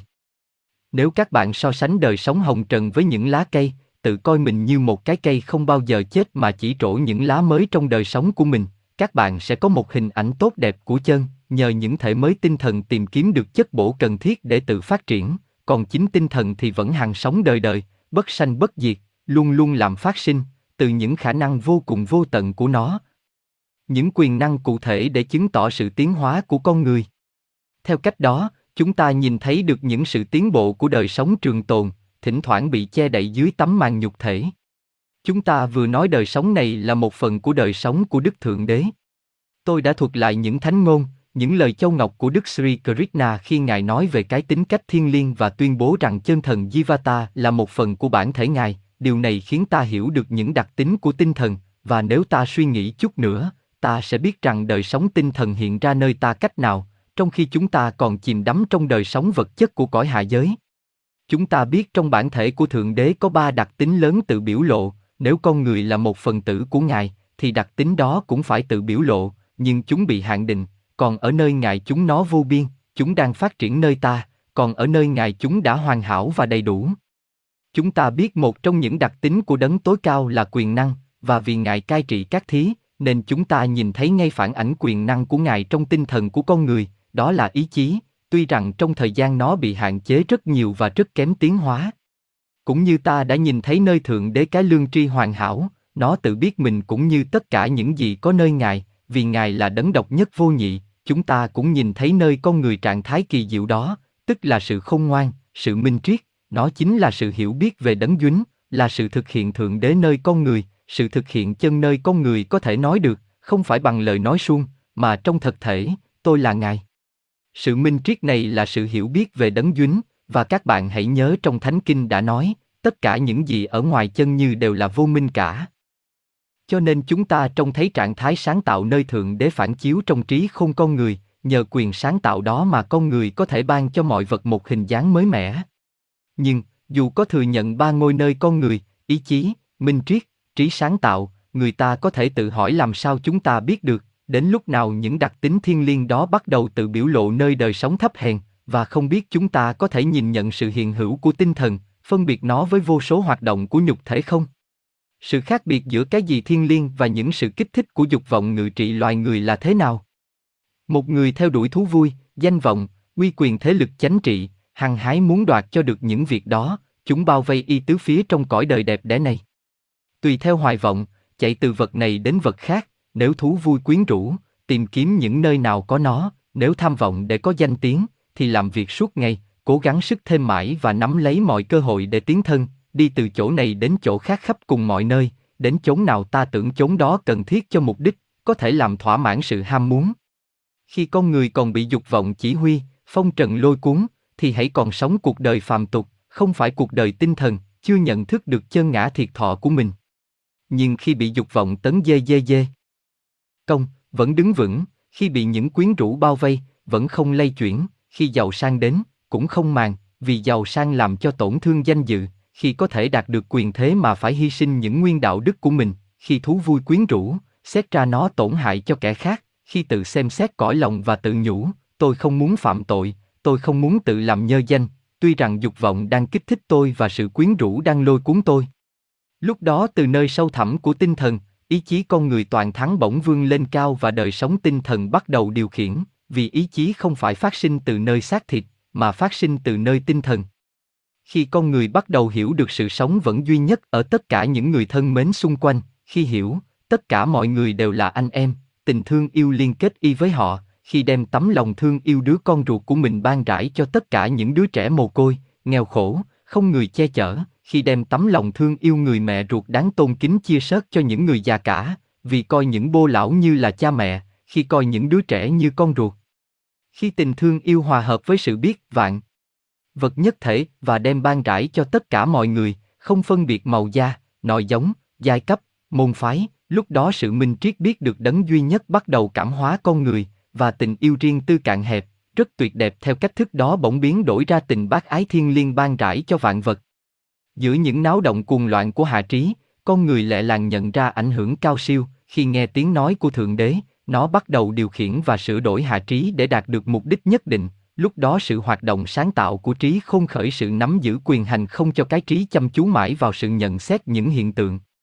Trường hợp này, chúng ta nhận rõ sự hiện diện của tinh thần và đời sống tinh thần ẩn dưới nhục thể bắt đầu hiện ra. Ngay lúc đó người ta nêu ra câu hỏi, đời sống tinh thần là gì? Đời sống tinh thần không liên quan gì đến những đặc tính của thể vía và thể trí, người Ấn Độ gọi là Siddhis, còn người Tây Phương gọi là phép thần thông. Đời sống tinh thần không phải là thần nhãn, thần nhĩ, nó không bắt buộc những thể, xác, vía, trí, phải làm việc trong ba cảnh hạ giới. Đời sống tinh thần không phải là sự hiểu biết sâu rộng về những cõi vô hình, mấy cõi này cũng dẫy đầy những hiện như cõi trần. Đời sống tinh thần không liên hệ đến những điều đó. Tính chất và nét đặc biệt của nó hoàn toàn khác hẳn. Đời sống tinh thần, cũng còn gọi là đạo tâm, là sự hiểu biết về đấng dính, bao hàm một đời sống phù hợp với sự hiểu biết đó. Có lẽ vài người trong các bạn vẫn còn nhớ đến bác sĩ Miller, chúng ta nên kính trọng bác sĩ này, vì ông là một tín đồ cơ đốc, tánh tình cao thượng, ông đã viết thơ cho những học trò cũ của ông, cách đây vài năm, lời lẽ thanh bai, tôi xin các bạn nhớ ba chữ đầu. Ông nói, Ấn Độ giáo đã hiến dân cho nhân loại hai món quà rất quý báu, ấy là những lý thuyết về Thượng Đế tự tại, Thiên lý tự tại, và nhân loại tương liên. Một tín đồ chân chánh của tôn giáo tuyên dương một cách tốt đẹp giá trị của tôn giáo khác với tôn giáo mình, như vậy chứng tỏ ông có tầm nhìn rộng rãi, tâm hồn cao thượng, đó là những đặc điểm của người cơ đốc giáo. Tôi nhấn mạnh vào câu, Đức Thượng Đế tự tại. Có thể đối với các bạn, câu này dường như khô khan, lạnh lùng và vô duyên, có cần phải phiên dịch lại để các bạn hiểu được ý nghĩa thật của nó không?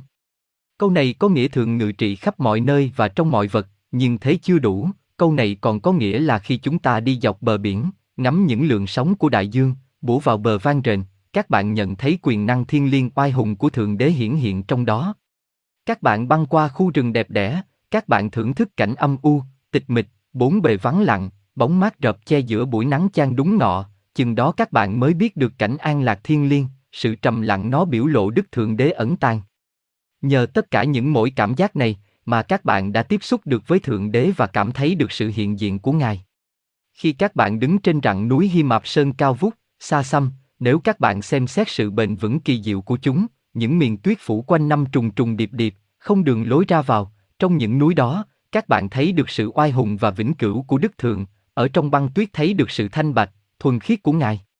Khi các bạn quan sát từng trời cao vút nơi đó các nhà thiên văn chỉ thấy những tinh cầu luân chuyển, khoảng không gian bao la bát ngát kia đã nói cho các bạn rõ cái uy linh trầm mặc của Ngài. Không có cái chi trên đầu ta ở mấy từng trời cao rộng, không có cái chi ở dưới chân ta, trong những hang sâu vực thẳm mà lại không chứng tỏ sự hiện diện của Ngài và không nói rằng, Ngài là linh hồn của vạn vật. Thế nên khi ngắm phong cảnh, các bạn thấy Đức Thượng Đế xuyên qua y phục của Ngài.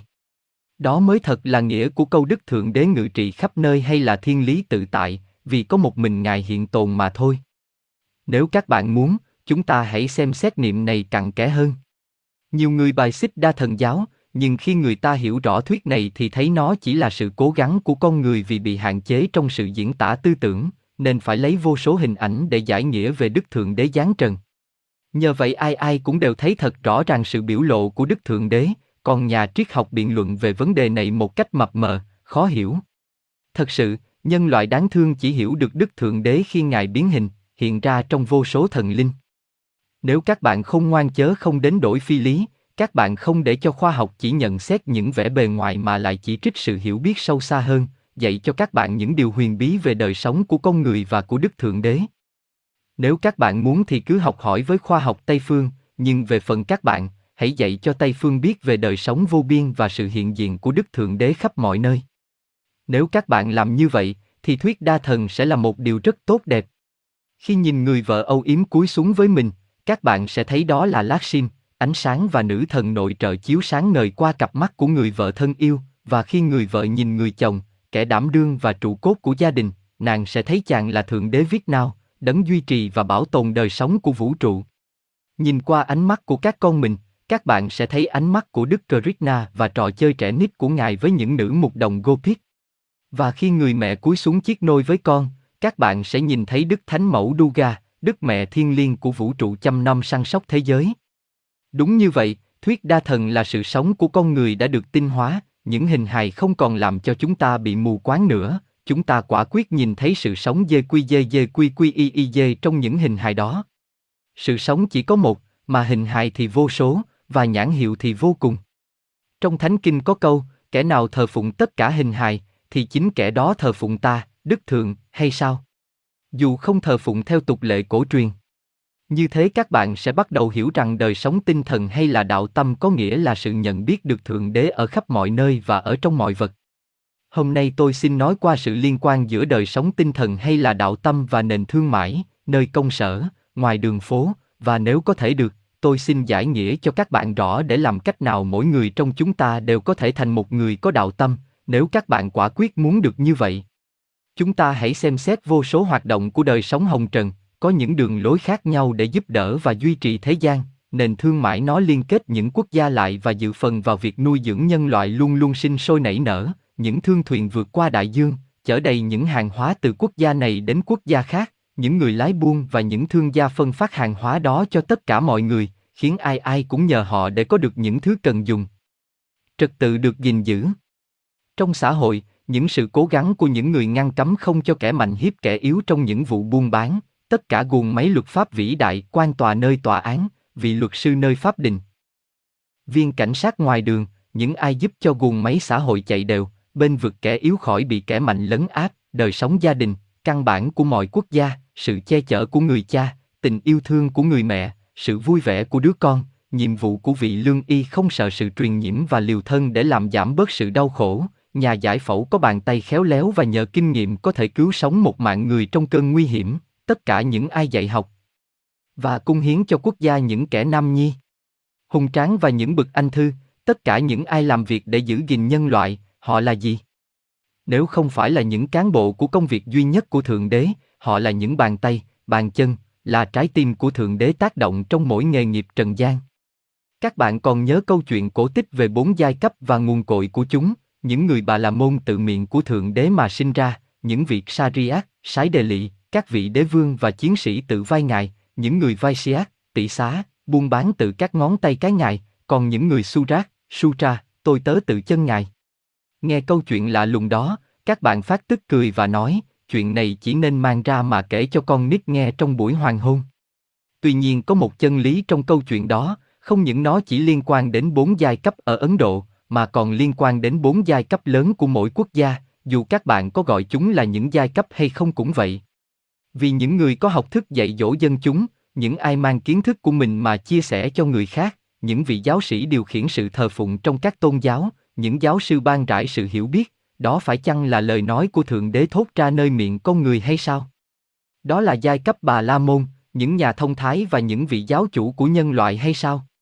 Còn hạng Sariat, Sái Đề Lị, có những người tiêu biểu là các vị hoàng đế, các vị vương hầu, các tòa nội các, các nghị viên, các quan lại, từ bậc cao cấp nhất tới bậc hạ cấp nhất, từ ngôi cửu ngũ tới hạng tiểu quan lại, chẳng phải là những cánh tay của quốc gia được ủy nhiệm điều khiển và bảo tồn dân chúng để cho người thợ lương thiện có thể hành nghề mọn của mình mà không sợ bị ức hiếp và thiên hạ hưởng cảnh thanh bình của Đức Thượng Đế do Đức Vua ban ra hay sao? Còn hạng vai Vaisiác, tỷ xá, những người thương gia, những người có tài tổ chức các công việc, những ai nắm trong tay mình bí quyết làm cho mọi người được sung sướng, những người này chẳng phải những vị quốc vương hay sao? Nước nhà chẳng phải nhờ họ để được an toàn cường thịnh và giữ vững địa vị mình trên trường quốc tế hay sao? Bây giờ ta hãy nói đến hạng Surat, Sutra, họ chẳng phải là nền tảng của xã hội tổ chức, cần thiết cho các cơ quan hay sao? Những người thợ thuyền, những người khai thác tài nguyên của xứ sở, những người tôi tớ giúp cho đời sống vật chất của gia đình được dễ dàng, mấy người đó chẳng phải là những bàn chân của Thượng Đế, nhờ họ công việc mới hoàn thành sao? Còn người tu sĩ saniasi vượt lên trên bốn giai cấp của xã hội, chẳng phải đó là những người thi ân cho đời trong một lãnh vực cao rộng hơn hay sao? Nếu người Surat, Sutra, phụng sự cho cá nhân thì người tu sĩ saniasi làm tôi cho nhân loại, thế là đẳng cấp hạ tiện nhất là phản ảnh của bậc cao quý nhất trong nhân loại. Than ôi! Trong cái tôn giáo cao thượng và cổ kính, các bạn còn có biết bao nhiêu điều mà các bạn chưa hiểu, còn có biết bao nhiêu điều mà các bạn chưa từng thấy thoáng qua trong giấc mộng của mình nữa. Xin các bạn để tôi nói rõ sự ứng dụng. Thoạt đầu tôi xin nói về một nghề mà dường như thường hay bị chỉ trích, tôi muốn nói đến ngành tư pháp. Hôm trước đây, tôi sung sướng được nghe một diễn giả bên vực những vị cầm cân luật pháp đã bị người ta công kích. Diễn giả nói ông biết chắc những vị này chân thành, có lẽ còn chân chánh hơn một số đông đồng loại của họ mà người ta không tìm cách buộc tội. Nếu một vị luật sư là một người có một bản tính tinh thần và không có một lý do gì mà ông ta lại không phải là một người như vậy thì ông ta sẽ tự coi mình như là hiện thân của sự công bình của Thượng Đế ở cõi trần này. Không bao giờ ông lại cãi cho một người để y thắng kiện trong sự bất công, ông sẽ tự coi mình có trách trong sự công bình thiên liêng, ông rất cẩn thận làm cho sự công bình ấy được thực hiện. Có lẽ các bạn sẽ hỏi tôi như vậy ông không nên bên vực một kẻ phạm tội ác hay sao? Nên chứ, ông phải bên vực y vì kẻ phạm tội ác cũng có quyền được hưởng sự công bình, vì tình trạng của y cũng như tình trạng của nguyên cáo phải được xem xét kỹ lưỡng vậy. Một kẻ phạm tội dù có xấu xa độc ác đến đâu, người đại diện cho công lý thiên liêng cũng phải nêu phần phải của nó, vì thiên luật đều trả cho mỗi người cái phần của y đáng hưởng. Ông nên cẩn thận để không có một sự gì bị xóa, bị bớt đi, để không có một sự gì, làm chứng gian dối. Như thế có nghĩa là không được làm cho tội trạng nặng thêm lên, mà phải trình bày sự việc một cách khéo léo và nhiều thiện cảm, không được che giấu sự thật, sự công bình sẽ không bị sự gian dối làm cho nhem nhuốc. Nếu ông hiểu được sự cao thượng của nhiệm vụ mình, ông sẽ khinh thường không thèm dùng đến mưu mô và bất chánh. Sự công bình ở cõi trần phải phát sinh từ nơi công lý của Thượng Đế, nó phải bên vực kẻ yếu đuối và kẻ bị ức hiếp, phải sửa chữa những lỗi lầm của kẻ làm thiệt hại đến đồng loại. Tôi xin hỏi các bạn, nếu vị luật sư mà hành động như vậy, chẳng phải là trọn giới tư pháp được tiếng khen thanh liêm trong sạch hay sao? Và chẳng phải đó là một cơ quan cao quý đại diện cho công lý thiên liêng trên mặt đất sao? Như thế những người lương thiện sẽ được sung sướng hơn trước và những người hung dữ, độc ác sẽ bớt ngạo mạn khi ra trước công lý, vì đã biết rằng luật pháp vô tư, không có sự bất chánh nào hay thế lực nào làm cho lay chuyển được nó.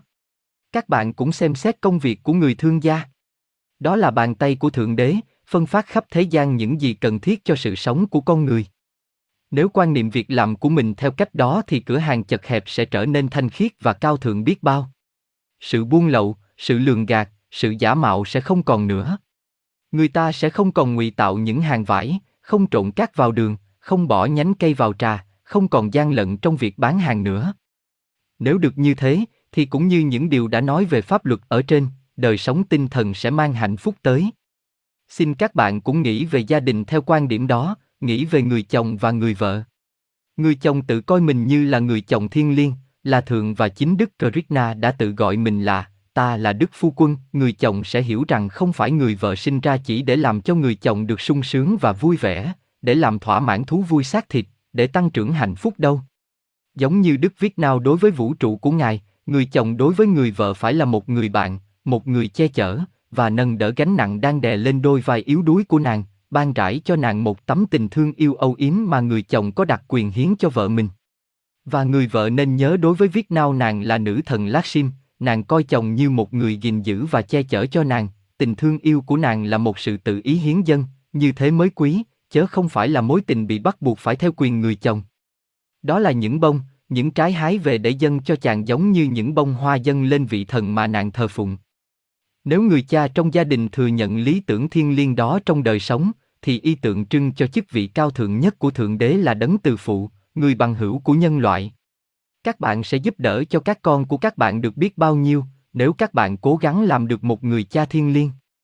Trong sự buồn rầu, trong cơn nguy khốn, các con các bạn sẽ chạy đến, chớ không lẫn trốn các bạn như chúng thường làm, vì sợ hãi nhiều hơn là yêu thương. Chúng biết cha chúng là người bạn thân, là người chở che âu yếm nhất, chúng có thể tâm sự tất cả, và luôn luôn được tha thứ, vì cha chúng cố gắng tượng trưng Đức Chúa Cha trên trời. Ai ai cũng có những tật xấu. Trong lúc yếu đuối, lầm lỗi, các bạn cầu xin lượng bao dung của Thượng Đế. Vậy đối với các con, chúng ta cũng phải xót thương chúng và giúp đỡ một cách thích hợp. Khi các bạn già cả, chúng sẽ tận tụy, nâng đỡ các bạn, vì xưa kia khi còn trẻ dại các bạn đã che chở và dìu dắt chúng. Còn về con gái của bạn, các bạn đừng tưởng chúng không có quyền đòi hỏi, nếu các bạn thật muốn sống như Đức Chúa Cha. Chúng mới lên 7, lên 8 hay 9 tuổi, các bạn đã trói buộc chúng trong những sợi dây hôn nhân không sao thay đổi được, trong khi đó chúng không biết gì cả, không hiểu sau này chúng sẽ bị quá chồng sớm, đời chúng sẽ đen tối, chúng chỉ còn giữ những kỷ niệm của một người chồng đã chết mà chưa bao giờ ăn ở. Xin các bạn hãy nghĩ đến những kẻ quá phụ còn trinh ấy và xin hỏi những người cha này có làm đầy đủ bổn phận thiên liêng không? Người cha có quyền để cho đứa con gái đang cần sự che chở và giữ gìn, đương đầu với những nỗi lo âu và sự nguy hiểm của sự sanh nở không? Các bạn là những người có hoài vọng thiên liêng phải sửa đổi hẳn về quan niệm đó, để cho các con của mình khi chúng trưởng thành sẽ là những công dân xứng đáng của quốc gia. Vì người chồng và người vợ quá trẻ thì không thể là những công dân xứng đáng của một nước, suốt đời chúng sẽ là những kẻ yếu đuối vì trưởng thành quá sớm. Các bạn có hiểu rõ đời sống thiên liêng là gì? Đó là bổn phận, là tình thương yêu, phải làm đầy đủ nhiệm vụ của mình đối với gia đình và xã hội, tự coi mình như đại diện của các thần minh, dự phần vào công nghiệp của Thượng Đế làm cho vũ trụ của Ngài tốt đẹp hơn. Chúng ta hoài vọng nhiều hay ít về đời sống thiên liêng.